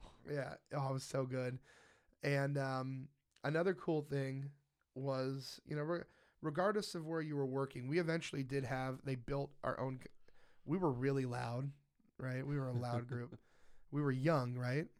And the reason they were doing this graduate rotational program is like the average age at the time when I got hired at SAP was, I think, in like the high 50s. So they realized that an inflection point's coming. A lot of those people are going to start to graduate. They either have to decide to try to bring in more youth Yeah. or just continuously pluck from their competitors, you know. And I think they kind of went with a hybrid of both. But our because of our youth, our group is loud and collaborative, right? So at SAP they had these things called communities, right? You and the communities were named after like like little different um areas of the city. Like you know here we have Short North, we have German Village, you know, we have the Brewery District, we have a bunch of different like named areas. yeah. And so that's kind of how they dealt with their communities. And so they originally put us in a community, and they apparently got complaints from a bunch of people of how loud we are. So they moved us into our, they finally built us our own conference room. And I got to do a lot of really cool things during that year uh, through the graduate rotational program. I was actually lucky. Um, I was one of four people that got selected to uh, do a quarterly rotation in the office of the president. And I believe that is because of my relationship that I built with Lloyd, the chief of staff. All right. So for that for that time being, I helped all, pretty much all the C level in North America. So CIO, CEO, COO, all those guys. And then I also got to assist with helping on uh, some crucial plans for the global CEO, Bill McDermott, who is actually, I believe he's still the CEO now. And through that, through that experience in the office of the president, I made some really good connections with a bunch of different people that are, you know, high up in the organization. And I think that's a tribute mainly to, you know, like growing up with my pops. He's done really well at DuPont and because of that I, you know, I've I've grown up with others, you know, C levels being, you know, present like family friends, you know. And I understand that even you know, high ups, they put on their pants one leg at a time just like you and I do. Yep. You know, they put on their shoes one shoe one foot at a time, just like we do. Mm-hmm. You know, you know they got to take a dump, they got to go piss. You know, they get, they do all the normal Yep. stuff that we do, right? It's all about who you are and why should people give you their time and why should they trust you, right? And uh, so I built some great connections to there. And after the rotational program, you kind of have to apply for the job that you want and that you've been eyeing on, right? And I started out uh, looking at different um, IT, uh, big data, and analytics roles within the organization. But I actually got my first role in Chicago as a um, mobility sales executive, selling like you know mobile based software. And uh, um, at the time, it was you know back then it was mainly a lot of companies moving off of on-prem and more into a cloud-based solution, you know, and how their apps could run more efficiently through my software. Yeah. So from Philly, I actually moved to Chicago, and uh, one of my buddies from remember the Turpie River band, you know, from Ohio State here, who lived in that townhome across the way. He had already moved to Chicago and was living downtown, uh, right near uh, Grant Park, like right near Michigan and Roosevelt. You know, there's a Trader Joe's right there actually, and he lived right next to that Trader Joe's. And I moved to Chicago, and my high rise was right across the little alley from his high rise, which was great, Yeah. right? And I loved it. I loved living in Chicago, much better than Philly in my uh, in my humble opinion. I had to commute out to like the suburbs area, you know, a lot called Downers Grove. And I didn't have a car. A lot of people that live in downtown Chicago just don't have cars because the parking is ridiculous. Like how much you have to pay monthly is almost like as much as your dang apartment. Yeah. you know. and um, in Chicago, I, I I ended up moving downtown there um, on Michigan Avenue, so right on the, the Magnificent Mile, which was sick. Oh man, I had such a good time, and I got you know with the role I was in, I was making like just stupid money for a young you know early twenties, mid twenties guy, right? And I, you know, I, I lost kind of my way a little bit. I thought everything was flashy, right? I mean, we would do bottle service uh, every weekend. Next, some sometimes we were next to R. Kelly, other times we're next to like Chicago Bears players, like a whole range of of, of people, right? Just balling out. Yeah, man. My I lived on the penthouse floor of this high rise, looking right out at the Sears Tower. I mean, Wow. yeah, I was I was not very you know wa- like financially wise with my money, you know. and it was a grind. The mobility was a grind. Mobile sales was a grind. I didn't know if I liked it, but I did it. Know. And then I get a call. One day I get a call, and it's from a guy that I did work for when I was in Philly, right? And in Philly, uh, they have like a global all hands call um, mainly mainly like bi you know biannually twice a year. And I actually got invited to speak on this all hands call, and I mean it's all we're talking for the people that are working in the office. It's like a full theater, you know, and they have like full on, you know, like CBS production, uh, camera crews. Yeah. Yeah, and uh, they wanted me to speak about the new buyer and how how the sales world is kind of changing to a more mobile base and you know kind of like an always on mentality like i mean Mhm. now it's just second nature for us Right. we won't even we wouldn't even think about the way that it used to be Right. and so through that, uh, this guy calls me up. His name's Eric Johnson, and he's like, D, you remember me? You know, I, you did some work for me in New York City when you were based in Philly. Oh yeah, you know how you been? And apparently he had gotten popped to the global head of platform and solution sales for.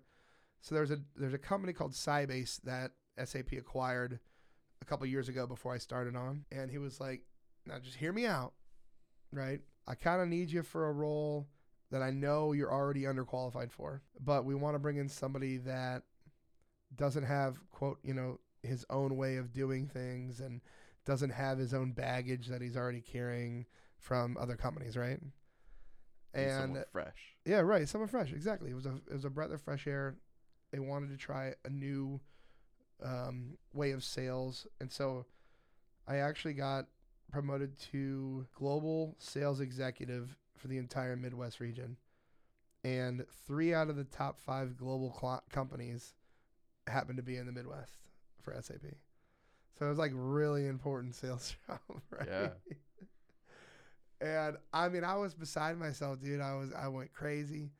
I, oh man, I was so, I was so, I was elated really to even have the chance at doing this, right? I finally felt like I had, you know, quote, made it, you know? And my quota was just humongous. It was super high. But I, you know, I got to go into a bunch of these large companies and, and chat with different people. The main thing I like about sales is I get to help people solve problems on a much larger scale. You know, even if it's just an SME, even if it's a smaller, medium enterprise business, if I can help them alleviate some pain points or save money or even do things quicker, then we can have some real impact. So SAP had a product called SAP HANA, high powered analytic application, right? Mm-hmm. It basically takes. So you remember the Human Genome Project? It's a project that took three to five years, I believe, to complete through a database originally. SAP HANA allowed you to run that same data set in three to five hours. So to put it in like real life now, with SAP HANA on Black Friday, if a TV deal is selling like hotcakes in this territory, but not in another territory, but this other territory is really doing well on this camera deal, and the original one that's selling hot on the TVs isn't selling that many cameras. Because of SAP HANA, you can make more sense of that data in more of a real time setting. So you'll be able to reallocate supply chain for the afternoon rush or the afternoon deliveries to allocate more of those TVs to the region that's selling all those and the cameras to the ones that obviously are selling more of the cameras. Yeah. You know? So we're talking one, increased profitability, smarter workforce, and, you know, um, uh, happier clients. yeah. You know, because you're not sold out of that, that product. Right. You're you're uh, maximizing where your supply chain is. Exactly. Right. Yeah. And I, dude, I loved it for a while. I loved selling. Um, they actually willingly moved me back to Columbus, Ohio. So that's how I got back here. Yeah. And I loved it. I you know, I bought a Maserati. Um, Fancy. Yeah, man. I had the Maserati sports car riding around, you know, I thought I was, you know, King Dong, you know. I thought I was king shit. And uh you know, through that that process, uh, you know, it's all through life we learn we learn different life um experiences as we go uh, Right. throughout life, right? And one of the things for me was I I hindsight's 2020, but I could tell that, you know, I wasn't the most humble guy back then, especially when I was in that role. And I didn't really I started like not really liking who I was and who I was trying to become, you know, like I was trying to become the guy that like had to impress everybody with money, Mhm. you know. And I really I just didn't like it. So I left. I left SAP. Um and So it was your leaving was a personal reason versus you Yeah. know, you still loved what you were doing, but Right. it was like I don't like who I am. Yeah, pretty Wow. much. Yeah, but also it's like you know me, Cam. Like I'm a true believer in doing what you love, Yeah. and I just didn't. I just didn't wake up every morning and loved what I did. I worked with some awesome people who did love what they did. Like I was never the most, and I'm still not the most technologically savvy guy when it comes to getting in the weeds of the actual software. Yeah. But SAP had a great, um, great support system with solutions engineers. That that is what they did. They were they were the nerds, right? They were the guys that could even build. They could build you that software, Yeah. you know, and they know everything about it. And uh, you know, it was great because I would be able to bring a solutions engineer with me, and pretty much, I would start the meeting off with making sure everybody knows names, and then I wouldn't do anything until midway through, and I'd be like, "Can we pause for any questions?" You know, and then obviously setting up, you know, next steps at the end. But um, I was able to more focus on, and what I loved about the sales uh, aspect of things, and, and even just in general, not even just software sales, is the ability to meet and talk to people, understand what their pain points are, and then try to help them. You know, um, I like to view it as I'm helping individuals, I'm helping people, instead of I'm just helping a corporate logo. Yeah. You know, You're helping people um, do their jobs better, Yeah. more efficient, and it's you're more on that like micro scale right? of you know making everyone's life easier versus making the company more money. yeah, exactly. That wasn't your focus. Yeah. Yeah. And so, you know, I like that. I stopped doing IT and then I was like, okay, I may, you know, maybe I don't like the IT sales, but I still want to stay somewhat in the industry, right? So I I moved into selling um, disaster recovery and ability um, high availability solutions, right? So basically, when a company's uh, when a company's data would get compromised, or if there's a fire wherever their data warehouse is, right? Or I mean, even something as crazy as like a snowstorm and nobody can get to the data center. Yep. You know, if something happens there, what can we do about it? And how long is the downtime? And then how long till everything is back up to normal, right? So I'd sell, you know, those services. Basically, you know, you you know, every company has their own data center. But if something happens there, you might have co-location in another, you know, even another region of the United States that you can instantly get back up and running through like a golden egg version of software. It might not be the most current, you know, like to the second Yeah. uh, data backup, but it, we can get it pretty close, yeah. you know. And I, the territory was Western PA and West Virginia. I got to still live in Columbus, which I loved, and mainly I traveled to Pittsburgh. So in like I think in 2016, 2017, I um I was in Pittsburgh like well over 200 days. Like I stayed at the same Marriott more than 200 days in a in a given year. And I mean, it was kind of cool because it was downtown. It was right next to the Pittsburgh Penguins arena. Um, I got tickets to pretty much all the sporting events to the GM of the hotel because I mean I was just there all the time, Yeah. you know. And you know how it is, like in Columbus here, dude. Like you are, you know, Columbus, Cincinnati, Cleveland. We're kind of brought up to think like Pittsburgh, and unless you're a Steeler fan, think that Pittsburgh is like an old, you know, dirty city, cold, nothing fun to do, right? Yeah. But it was awesome.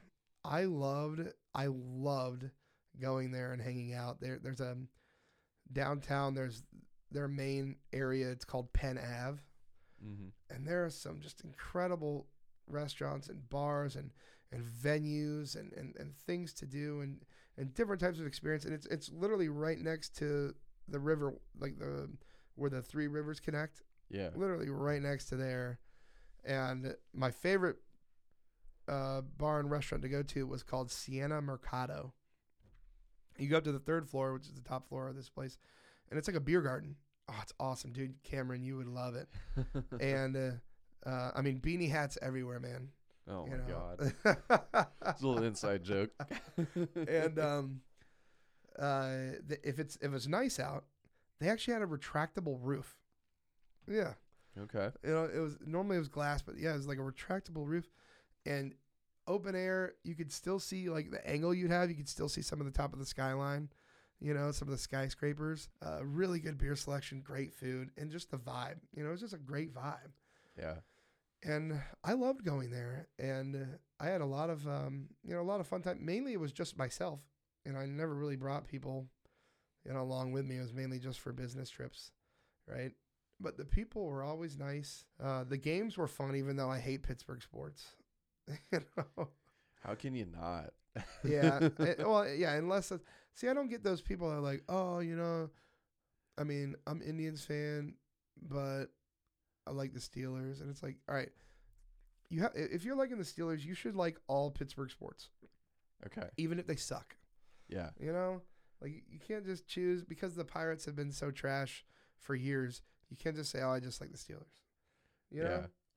So uh, I think that's a fun point to bring up. Uh, personally, I remember being in like third or fourth grade, and all the cool kids were like into sports, and I was, you know, the only child that didn't really know much about sports. My parents weren't into it, and uh, you know, all the kids are talking like, "What's your favorite team? Who's who's your favorite players?" Like all that, you know.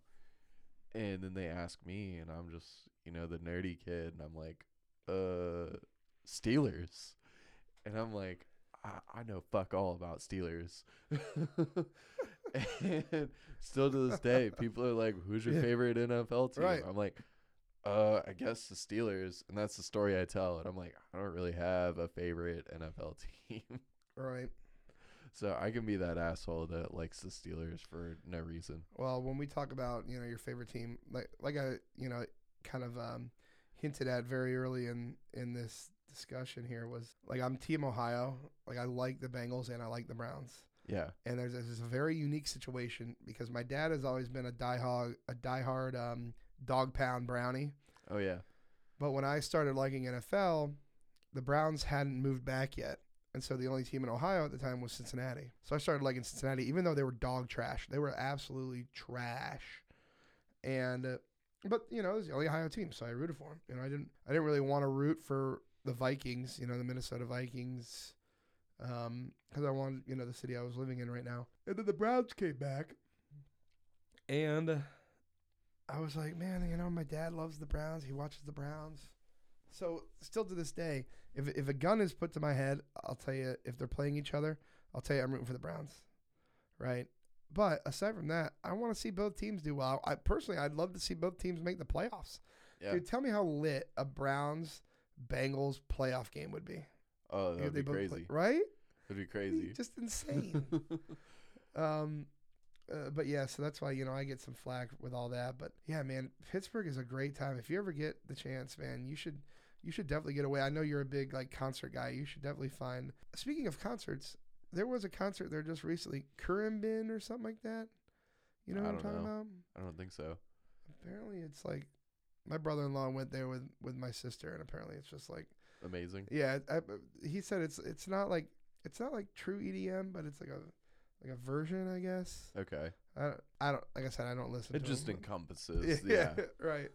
yeah, and um, so actually, uh, as a gift for them, so my sister's due here in two months with her first kid, and big news. Yeah, man. Congratulations. yeah, thanks, thanks. Yeah, we're excited. Um, so to, as a little, you know, their last like uh, baby moon, I guess you would call it, right? Baby moon, I guess that's what they call it now. Interesting. Uh, yeah, I don't know. Or the last like vacation before the baby was just a mini vacay, and I surprised him with a, a hotel uh, reservation that was literally right across the street from that Sienna Mercato place. oh, nice. Yeah, and they came back and just said they had a raving, just an amazing time. Uh, That's my awesome. yeah, I mean, you know, like right now, my sister's starting to really feel some of the, you know, some of the pregnancy woos that women have. Thank God you and I don't have to go through it. Like, Yeah.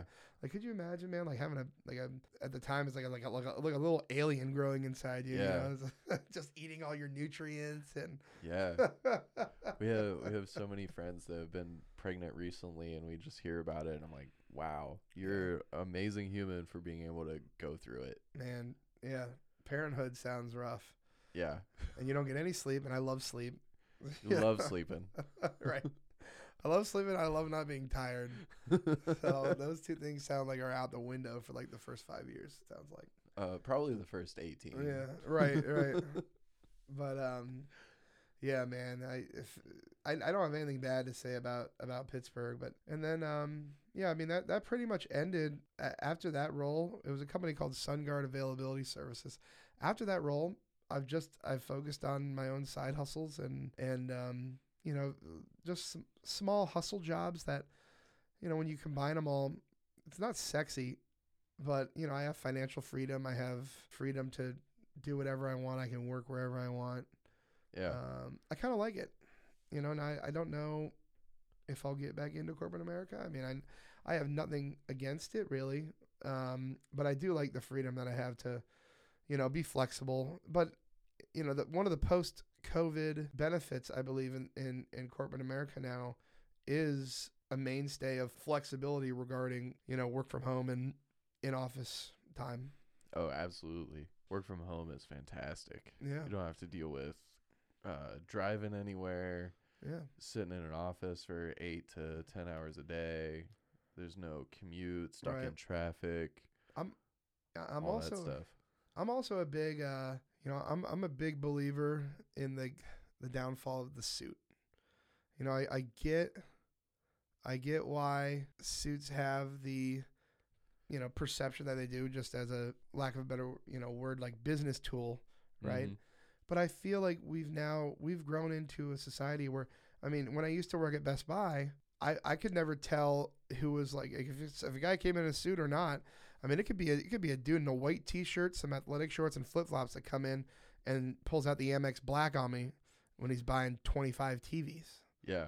You know, I mean, I, I believe we, we now we I mean we've gotten to the point now where a lot of people are self-made millionaires through crypto, or you know stock trading, or just various levels of of, of things. Even social media ins- influencers. I mean, or you know some of these creators. You know some of these OF creators. If you guys know what I'm saying, like.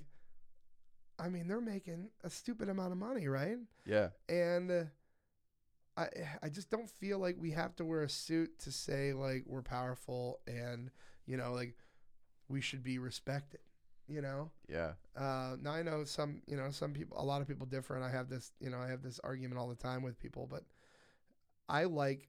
You know, I always say right now, the way I, I'm living my life right now, there's probably one company that I would move away from Columbus for, and that's probably Google.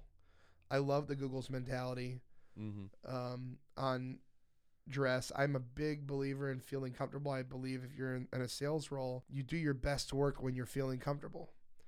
And for a lot of people, that means not being in a suit that's restrictive and hot.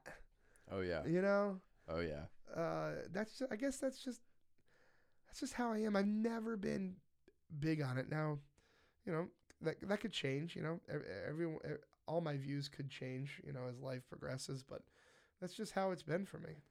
Absolutely. I I totally agree with you where um you know like work from home you don't typically have to wear a suit or if you have to Right. dress up you just put a button down on. Mhm. But like for me I, even doing this like it yes it's casual but yes it's still something that I contribute in a business manner to. right, You will always see unless it's hot out you're going to see me in sweatpants and a t-shirt. right, I'm not going to get dressed up for this. right. But it's also like, it doesn't mean like you have to think lesser of me. Yeah. You know, like that's that shit's for the birds. Like, Yeah. yeah, like, get out of here. I don't need that negativity. I'm a big believer in comfort. Yeah, Like if we're gonna if we're sitting down and we're hanging out for a while and you're not comfortable, man, that sucks. Cameron, how, how many um how many times have you seen me wearing long pants? Uh zero. Actually, I think there was one time where you uh you specifically wore pants, long pants that covered your whole legs. and you were like, I wore these just for you so you could yeah, have one one time. yep. Yeah. You know, I honestly, it's like if it's a if it's a wedding, a funeral, you know, or some big corporate event, yeah, you, you'll you'll see me in the slacks. Yeah. You know, but yeah, man. Aside from that, I mean, even you know me, even in polar vortex, it's ten degrees. I'm not going to be outside that much, and I'm a big guy. I'm not going to be outside that much anyway, and my legs don't really get cold that quickly. So if if I'm only going from my house outside to my car, my car to somebody else's house or a bar, I don't really need all that. Yeah. yeah, because once you get inside, you know the heat's gonna be on. Right. Yeah. So just wear something comfy. Exactly. Yeah. Exactly. Yeah. And you know, I mean, with those, uh, that's that's where, you know, when I told you I, I you know, I lived in Chicago for that mobility sales role. Yeah. That was probably the biggest thing I hated was I didn't have a car, so I had to take, you know, if, unless I took a driver all the way out to Downers Grove. And if you guys don't know, like Chicago traffic is literally insane. It's insane, and uh, I would either have to take the L over to the main trail uh, train station and take like the BNSF line out to Downers Grove, and then from there I'd have to have a taxi or a private car pick me up to take me to the office, and then I had to do all that back to get back downtown. It was a big, it was a long, it was a big ordeal. And I didn't, if I if I was able to do all that and like what I'm wearing right now, you know, I'm wearing, um, you know, I'm wearing some khaki shorts, like some golf shorts and a golf polo. You know, if I'm able to wear stuff like this, I'd probably be a lot cooler with it because I'm more comfortable instead Right. of being in a suit, you know, in a confined space on the train. Uh, you know, it's kind of hot. I can't really move my arms much in this suit. You know. There's like no air movement on tr- those trains too. right. Right, man. I mean, it was it was kind of hell. That you know, the, and if I'm not feeling comfortable, then I can't I can't act myself. Yeah. You know, and if I can't act myself, then you're you can tell. I mean, you're gonna be able to tell that I'm bullshitting you. You know, not on what I'm selling you, but just that I'm comfortable and I'm happy where I'm at right now. Yeah. you know, because I'm not. I'd rather be in comfortable clothing. Right.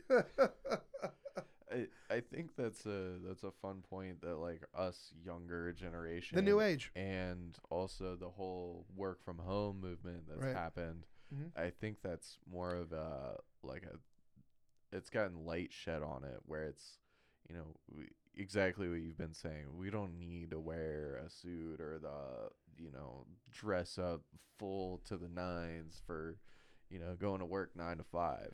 It's going to be very interesting in these next couple years to see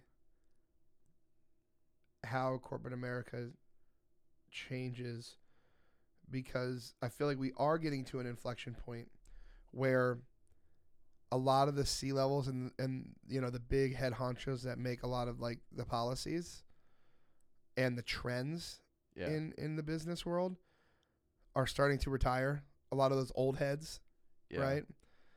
And I I truly believe in order to better operate and to better adapt with the ever changing world that we live in right now, even down to the day. I mean, things can change in a day now. I mean, look how, you know, to even like relate to that, I mean, just the coronavirus. I mean, look at how quickly that spreads and that that, that that's a testament to the interconnectivity of our world Yeah. right? I mean, something goes to China, all of a sudden it's in Europe, like right away, Mm-hmm. and then it's in Canada, and then it's here. You know, Yep. it's like it's everywhere, and that's the same with just business in general. And as those old heads are retiring, I'm a true believer that a business needs to have a younger mindset that is more able to adapt in real life. I mean, the younger generation right now, we've kind of lived this our whole lives. The technology, we've kind of lived in this world our whole lives. It's kind of second nature to us now. Yeah. And it's, I'm not saying, you know, the older generation is is is worse. It's just they have a tougher time adapting and changing ways in an ever-changing world because back then not much really ch- you know changed. You you were loyal to a company, Yep. right? You clocked in, you clocked out, you did your time. They made sure they advanced you up the corporate ladder. They give you a nice benefits package when you're done, right? Yep. But now, if they find someone that can do your job better, more efficiently, they save more money, they're gonna let you go. They don't, you know, they don't care. Yeah. They don't care. Right. So everything has to be able to adapt on the fly. And if you have a younger person kind of leading that charge, I feel like we're going to see better results for corporations, and we're going to see more advances. I, I, I do think we're close to our next big technological advancement. You know, the one one or two things that kind of like you know really change how some things work. And I think it's I think it's in the It's like fuel. that, the iPhone change. Yeah. And you know, one of the big innovators of our time right now is Elon Musk. Now, you know, some people may hate him or love him for different types of things that he maybe that he does, but what he's I mean, really what he's doing is is he's challenging some of the big peers of corporate America, some giants that have been around forever, right? Like you think about the Hyperloop. Yeah. The Hyperloop is go if succeeds is going to completely just rattle big oil Mm-hmm. transportation with hotels. Yep. Because if I can, I mean, if I can go from here to Chicago in, in 20 minutes on the Hyperloop, I'm not going to need a hotel. I'll be back for supper. Yeah, exactly. Know? That'll be like your daily commute, yeah. you know? And a bunch of these, you know, innovators and these, you know, visionists, we need more people like that. And I, and I, I really do hope that before I die, I see that next big thing. You know what I'm saying? Oh yeah. because that excites me. That gets me going. And you know, I know I'm kind of getting off on a tangent from us talking about suits to now talking about fighting big oil, but you know, I mean, it's all about just really, you know, my whole life has been, like I said, a social chameleon. I try not to, you know, not to be set in a, any one certain way. You know, Yeah. everybody can change, and so that's why even even our president, I mean, Trump, Biden, Obama. I mean, a bunch of these guys are older. Now, Obama wasn't as old as this these two guys, you know, Yeah. now as as Trump or or Biden. But I mean, I really think we need to start having a you know somewhat younger. I mean, look at Zelensky in Ukraine. I mean, Yeah. that He's guy's a young. wild He's- Yeah, I mean, he's young. I mean, he's he's showing up everywhere, really pounding these old heads for support. A Yeah. lot of who, a lot of whom would have already said no had he not been so aggressive in his tactics of Mhm. pleading for support. You know, and I, I would love to see, you know, a, a change on the corporate level to more younger. I mean, you look at a bunch of the startups; a lot of them do really well because mainly it's a core of younger people. Yeah. You know, Yeah, absolutely. now and they they cater to that generation that's on the technology all the time. yeah, and they know what they're dealing with. Yeah. you know and uh, oh man I, that's why for me if i do get back into like the corporate world i might try a small company you know or startup I, I- just i love the culture and the you know the whole i mean I, I know it sounds funny but i like going in an office and i see a ping pong table Yeah. You know? Yeah. Like a giant beanbag chair and someone's sitting in it and they got a little Yeah. like cool coffee table and they're just, you know, working away in a comfy beanbag chair versus an office. have you ever seen the movie uh, the internship with vince vaughn and owen wilson a while ago, but yes. yeah Fantastic movie. yeah and that's a good example right Yeah. two older guys, older sales guys that, you know, they did the the commission thing pretty much, Mhm. you know, selling whatever the hot ticket was. And then they see this f- breath of fresh air with beanbag chairs and robots driving cars, Yeah. you know, at Google. And they're like, why not us? Why not try it out? Yeah. You know? And I, I, I actually, I, I just watched that movie like last week, but, um, you know, what a good example there of adapting to whatever current situation you're in, you know? Absolutely. And uh, um, that's another reason why I fell in love with Google, not because of the movie, but I mean, even the movie shows like what they're about, Right. you know, like their culture. I, I, I like, I love it. Like I said, if you guys, hey, Google, if you're listening, hit up your boy. you know?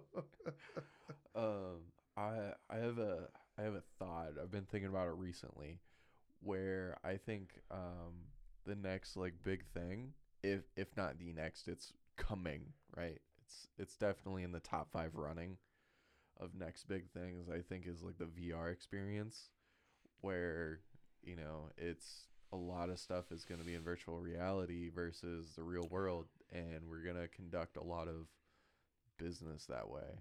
Yeah, I uh, that's that's one thing that I would say I'm probably a little slower on than I should be. is VR stuff. Um, you know, I haven't been, I haven't been aggressive enough. I haven't been a, a, as aggressive as I would like to stay up on trendy VR technology as I should. Like I should already probably have a, you know, a metaverse. Like a headset and all the Yeah, I should already have my own- NFTs and all this stuff. Yeah, like DP should already be in the metaverse or the metasphere, whatever they call it. It's metaverse, right? yeah. Yeah. Yeah, I should probably already be in there. Yeah, NFTs, NFTs, I like NFTs. I think that's honestly might be the future of sports cards, which is one of my hustles right now. Yeah. Y- You know Gary Vaynerchuk. Oh, I love Gary V. Um, he he's actually came out with a version of sports cards called VeeFriends, Mm-hmm. and these things are going per box are going for like fifteen grand a box. Yeah. And he's not it's not sports. Right. He's not Topps or Yeah. the other big co- And sports companies. What's cool about it is he's created these cards based off of NFTs though. Yeah. And his like he said, his, his goal of this is to not become a Topps or a panini, right? For sports yeah, cards. Panini. It's to he wants to create the next Disney, is Yeah. what he said. Like and he's like, even if I don't create the, the the next Disney, what I appreciate about it is the journey. Mm-hmm. You know, because even if I fail at creating Disney, you know, I'll damn well come up with something else based off that experience. Yeah. You know, um, I, I actually I, I just started following that guy not too long ago. You know, everyone's a lot of other people have been on him for a while, Yeah. but I just kind of you know I got in a little rut personally. Um, you know, last year I. I got down a little, you know, I'm, I'm having a surgery and the surgery kept getting delayed because of COVID. And, you know, it's kind of real arduous process. And um, I was a little down. And I, so I, I, I was, I, I was searching for like motivational stuff. Yeah. Stuff to pick you back up. Right. Yeah. And I found you of a him. funk. Yeah, I found him, and then I I also um, uh, there's a there's a great g- book by Bobby Bones called um, "Fail Till You Don't," and uh, you know, reading some stuff like that. I mean, I'm human. Yeah, you know, a bunch of you guys that know me, I'm I'm upbeat, I'm outgoing. I I really don't do stress. I don't like stress. Yeah. But you know, I'm human. Everybody has some downtime every once in a while, and um, yeah, like finding Gary Vee was was was awesome. like he's infectious, you know. oh and that's, yeah. That's what I try to be in, in my group of friends. I, I try to be, I try to be a beacon of positivity instead of negativity. Mm-hmm. You know, always. I always I always will try to be that person, and I, I see a lot of that. You know, a lot of my mentality. I see it in him. And like I said, I had no idea who this guy was. You know, a year ago. Yeah. Um, but you know, I mean, now some of the stuff, you know, even just a quick little blurb, I'll get you going for the day. Absolutely. Know, Absolutely. Um, he has uh, I don't know if you've seen it. He obviously has tons of content, but he has the little like Monday message. Mhm. I think he posts it like every Monday on his Instagram. uh, but it was just like a little um, thing about you know people hate Mondays and he loves them. He's like it's a fresh start of the week and everything like that. And he's like, you know what? Wake up, do your thing. Like fuck you Monday. Like you're gonna crush it. It's a whole fresh week for you to Right. do your thing. Uh, I, I I didn't do it justice, but yeah, um, I love Gary Vee, and if if and when I do my own episode, there will be a nice segment on me finding Gary Vee because it's a it was a high impact uh, on my life. so um, it's funny because when I found him, and I start going through like you know his Insta stories and you know some of the little things he has on there, almost every one of them, uh, the first like I see is you. you had already liked the video. yeah. Uh, I may follow him on Instagram. I love uh, him. I love D Rock, his video video guy. Uh, D Rock's worked for Gary for years, and he uh, he follows him around with the camera and makes all the content. oh yeah, yeah, okay. Does all the editing. Uh, D Rock's awesome, and you know follow him on Instagram too. He's get some of his personal life. He's got some cool stuff going, and he's like you know, just like Gary with you know being positive and Right. upbeat all the time. Yeah, and I, I feel like those guys are similar to us. Like, I normally don't see him in a suit. No, uh, you. I've never. I don't think I have ever, ever, ever seen Gary in a suit. Right. Exactly. And I have followed this man for ten years. Yeah. yeah. So, I mean, I know we keep going back to it, but yeah. I mean, if you want to, if you want to be happy, you got to be comfortable. Exactly, exactly. Uh, I took a lot of you know his his content and his wise words to heart. Is like, yeah, you don't catch me if we go out to like a nice dinner or something, or you know meeting people for the first time. Like we've talked about it before personally, but I'm not. You know, I'm I'm comfortable, I, Right. and I'm gonna meet you as me versus you know trying to put on a whole charade or something. Yeah, hundred percent. And you know, uh, like I said, you know, a little before COVID started, so like two and a half, you know, probably two, yeah, around two and a half years ago or so. I um, that was when I kind of had my first hours, my last hours with corporate America, and uh, I've, you know, I've been really happy now. You know, now what I do, guys, is you know I have a couple side hustles. I have a sports card business, and sports cards are booming like crazy. Oh, they're nuts. Um, I have a sports card business. I have a golf equipment and apparel reseller business that I have, and I've actually dabbled in uh, in real estate and stocks now. So, you know, it's a bunch of like really not not not you know not not like overly sexy stuff. I might not you know my my my wages fluctuate week to week, but I'm never you know feeling too stressed about it. You know, like I told you, I don't do much stress anyway, but you know, I don't have much financial stress. I'm Yeah. comfortable. I have, you know, my own freedom to work where I want and do different things. And um, it also made me more, you know, more of a hu- humble person for what I have. You know, Mm-hmm. I, I went from a Maserati to a GMC, a 2018 GMC Terrain. You know, it's not flashy. It's not going to sit out in the front with valet. You know, they're not going to leave it out there like they did my Mozzie Yeah. right? But it's cool. I mean, it gets me from point A to point B. It doesn't break the bank. I don't need all that flat. For me, I don't need all the flashy stuff. If I have, if I have good friends that make it worth it, then that's more important than the sports car. Yeah. You know, I don't need to show out. I mean, I'm 34. I don't need to show out at at the club and you know spend 5k a night at you know getting way way overpriced bottles. Yeah. You know, at at a club. I don't need to be doing all that stuff. If I'm just hanging out with the boys. You know, we go on. You know, it doesn't even have to be great vacations. You know, like Louisville. I'm I, I'm I'm literally stoked for this upcoming weekend to just meet a bunch of different people, see a bunch of people that you know we interact with a lot on social media, but maybe don't get to see many times in person. Uh, like just that experience is is enough to make me like I'm just like bursting of excitement. Yeah. Like I like I'm, I'm literally after this this this podcast is over. Like you can just go ahead and hit fast forward to Wednesday night for me, or like you know, or Thursday. Like, just, Uh, I'm I'm the same way. Like I I can't wait for today through Wednesday to just kind of hurry up and get by, and we can just like have a good time with our friends. And like you said, we've we interface online, but you know, like for me, I've met half of these people once. And the other half I have never met before, but I am so pumped to like meet these people and hang out and have great times with. right.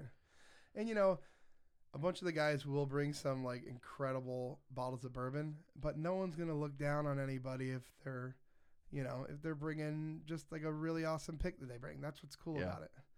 You know, is everyone, everyone's different, and the bourbon is kind of just a part of the story. Yeah. You know. Yeah, absolutely. Um, is there is there anything else you wanted to like bring up uh on this? You want to come back for episode two? Yeah, I mean, I, I got you know me, I could talk for days.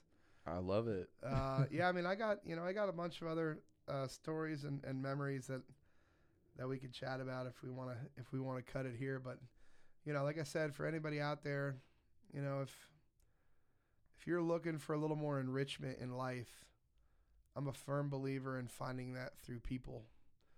Uh, you know, cultures and and stories and histories are passed through word of mouth. So, you know, I'm always recommending that you, you know, reach out and meet someone new every week. Uh, go to the hotel bar. You know, if you're traveling for work, go to the hotel bar and just strike up a conversation with the guy left or right of you. You know, I'll give you a quick, I'll give you a quick story here, um, and then we'll save the others. But um, in Pittsburgh, you know, I'm sitting at the the hotel bar of the the downtown Pittsburgh Marriott, and it's the closest bar to PPG Arena, which is where the Penguins play.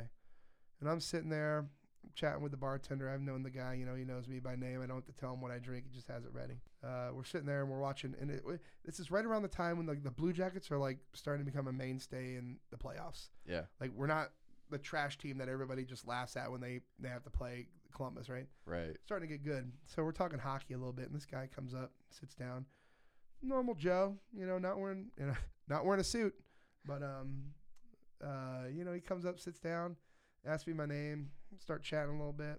Says his name's Matt, and you know, we're just talking hockey. That's it. We're just talking hockey, and then he gets up and uh, he, you know, he says bye and he leaves, and apparently when I was in the bathroom, he had paid for my whole tab. Wow. Um, long story short, bartender's like, dude, you know who that was? I'm like, no, man, his name's Matt. He's like, yeah, that's Matt Sullivan, the new head, the new head coach for the Pittsburgh Penguins. Oh, he had, he had he had gotten hired, and he's he's obviously his family didn't have a house in Pittsburgh yet, so he was staying at the Pittsburgh Marriott before the game the next day. Wow. that is so cool. yeah, just you know, never thought to, you know, really ask him what he did. I mean, I met at that bar, at that bar alone, I met some uh, just really cool people. A lot of like oil and gas tycoon guys, you know, from like Houston and Texas. Uh, a lot of financial, you know, people from mainly from. This is weird. Mainly from like Miami and like down in Florida. They would come up to Pittsburgh. Like Pittsburgh's pretty big on the financial sector side. Yeah. But you know, just stories like that are why I always recommend, you know, strike up a conversation with people. People, no one, it's human nature to want to interact with each other. You know, no one's gonna be upset if you say, "Hey," you know, Yeah. no one's gonna be upset with you. So you know, make sure you, you know, you you chat and you get everybody else's stories, and you know, like I said in the beginning, hop on over here to Fatal to Prejudice. I know Cameron would love to have you on, and uh, I'd love to listen. Yeah, for sure. Thanks for the thanks for the plug there. Um, yeah, I'm obviously the introverted one, but I will sit down and have a two hour conversation with you and I love to learn about your life. Yeah, man. Uh this has been awesome. Um, you know, I always ask a question here at the end. You know, what's that one piece of advice that you want to uh live on that, you know, that you said, that Derek said, um, is there one? Is there another one? Uh, I think that one that you just said, you know, learn about people, asking them what's up. It's pretty good, but I'd like, say say another one if you want. my only, you know, one of my only other ones, and I, I'm, I'm an easygoing guy. I live by just, you know, a very small set of rules personally, but another one is always support your friends.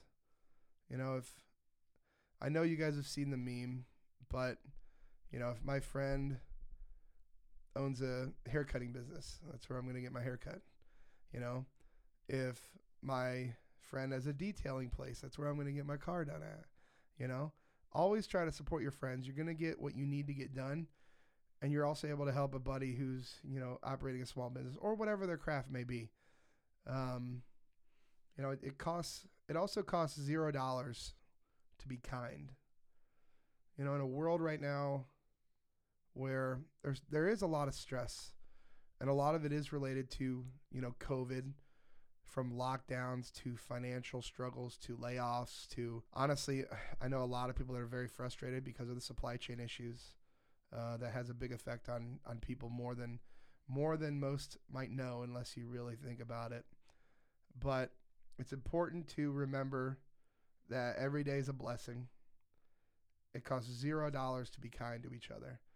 I know, you know, there might be days where you want to blow off steam and call somebody a, you know, an unpleasant word on the roadway or or really get upset over something that you think about is so trivial and so meaningless that let let things roll off a little more.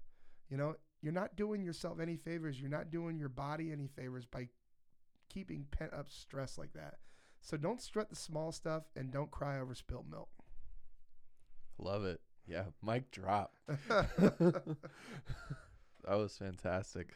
But thanks so much for coming out. Uh, really appreciate it. Love hearing more about the the story of Derek and all this fun stuff. But yeah, let's uh let's get on the books for another another round and hear some more stuff. Yeah, maybe we'll uh, maybe we'll have a couple stories from our upcoming weekend, huh? yeah, we'll reload the storybook and we'll right. uh, we'll get a share. Awesome. Well, yeah. Again, thanks so much for coming out, and uh, until next time. Yeah, appreciate it. Thank you for tuning in to this episode of Fatal to Prejudice. If you or anyone you know would like to be a guest, please visit my website at CameronChats.com and fill out the contact me form. Please fill out the subject line as podcast interview and write me a small blurb on why you or someone you know should be a guest. I'll leave a link in the description for ease of access. You can support this podcast by listening to it on your favorite podcasting site. Please like, comment, share, and subscribe. Another way to support is by becoming a Patreon at patreon.com forward slash fatal to prejudice. Patreon is the only monetary support system. If you would like to sign up and support through there, I am forever grateful for you. Again, thank you for tuning in.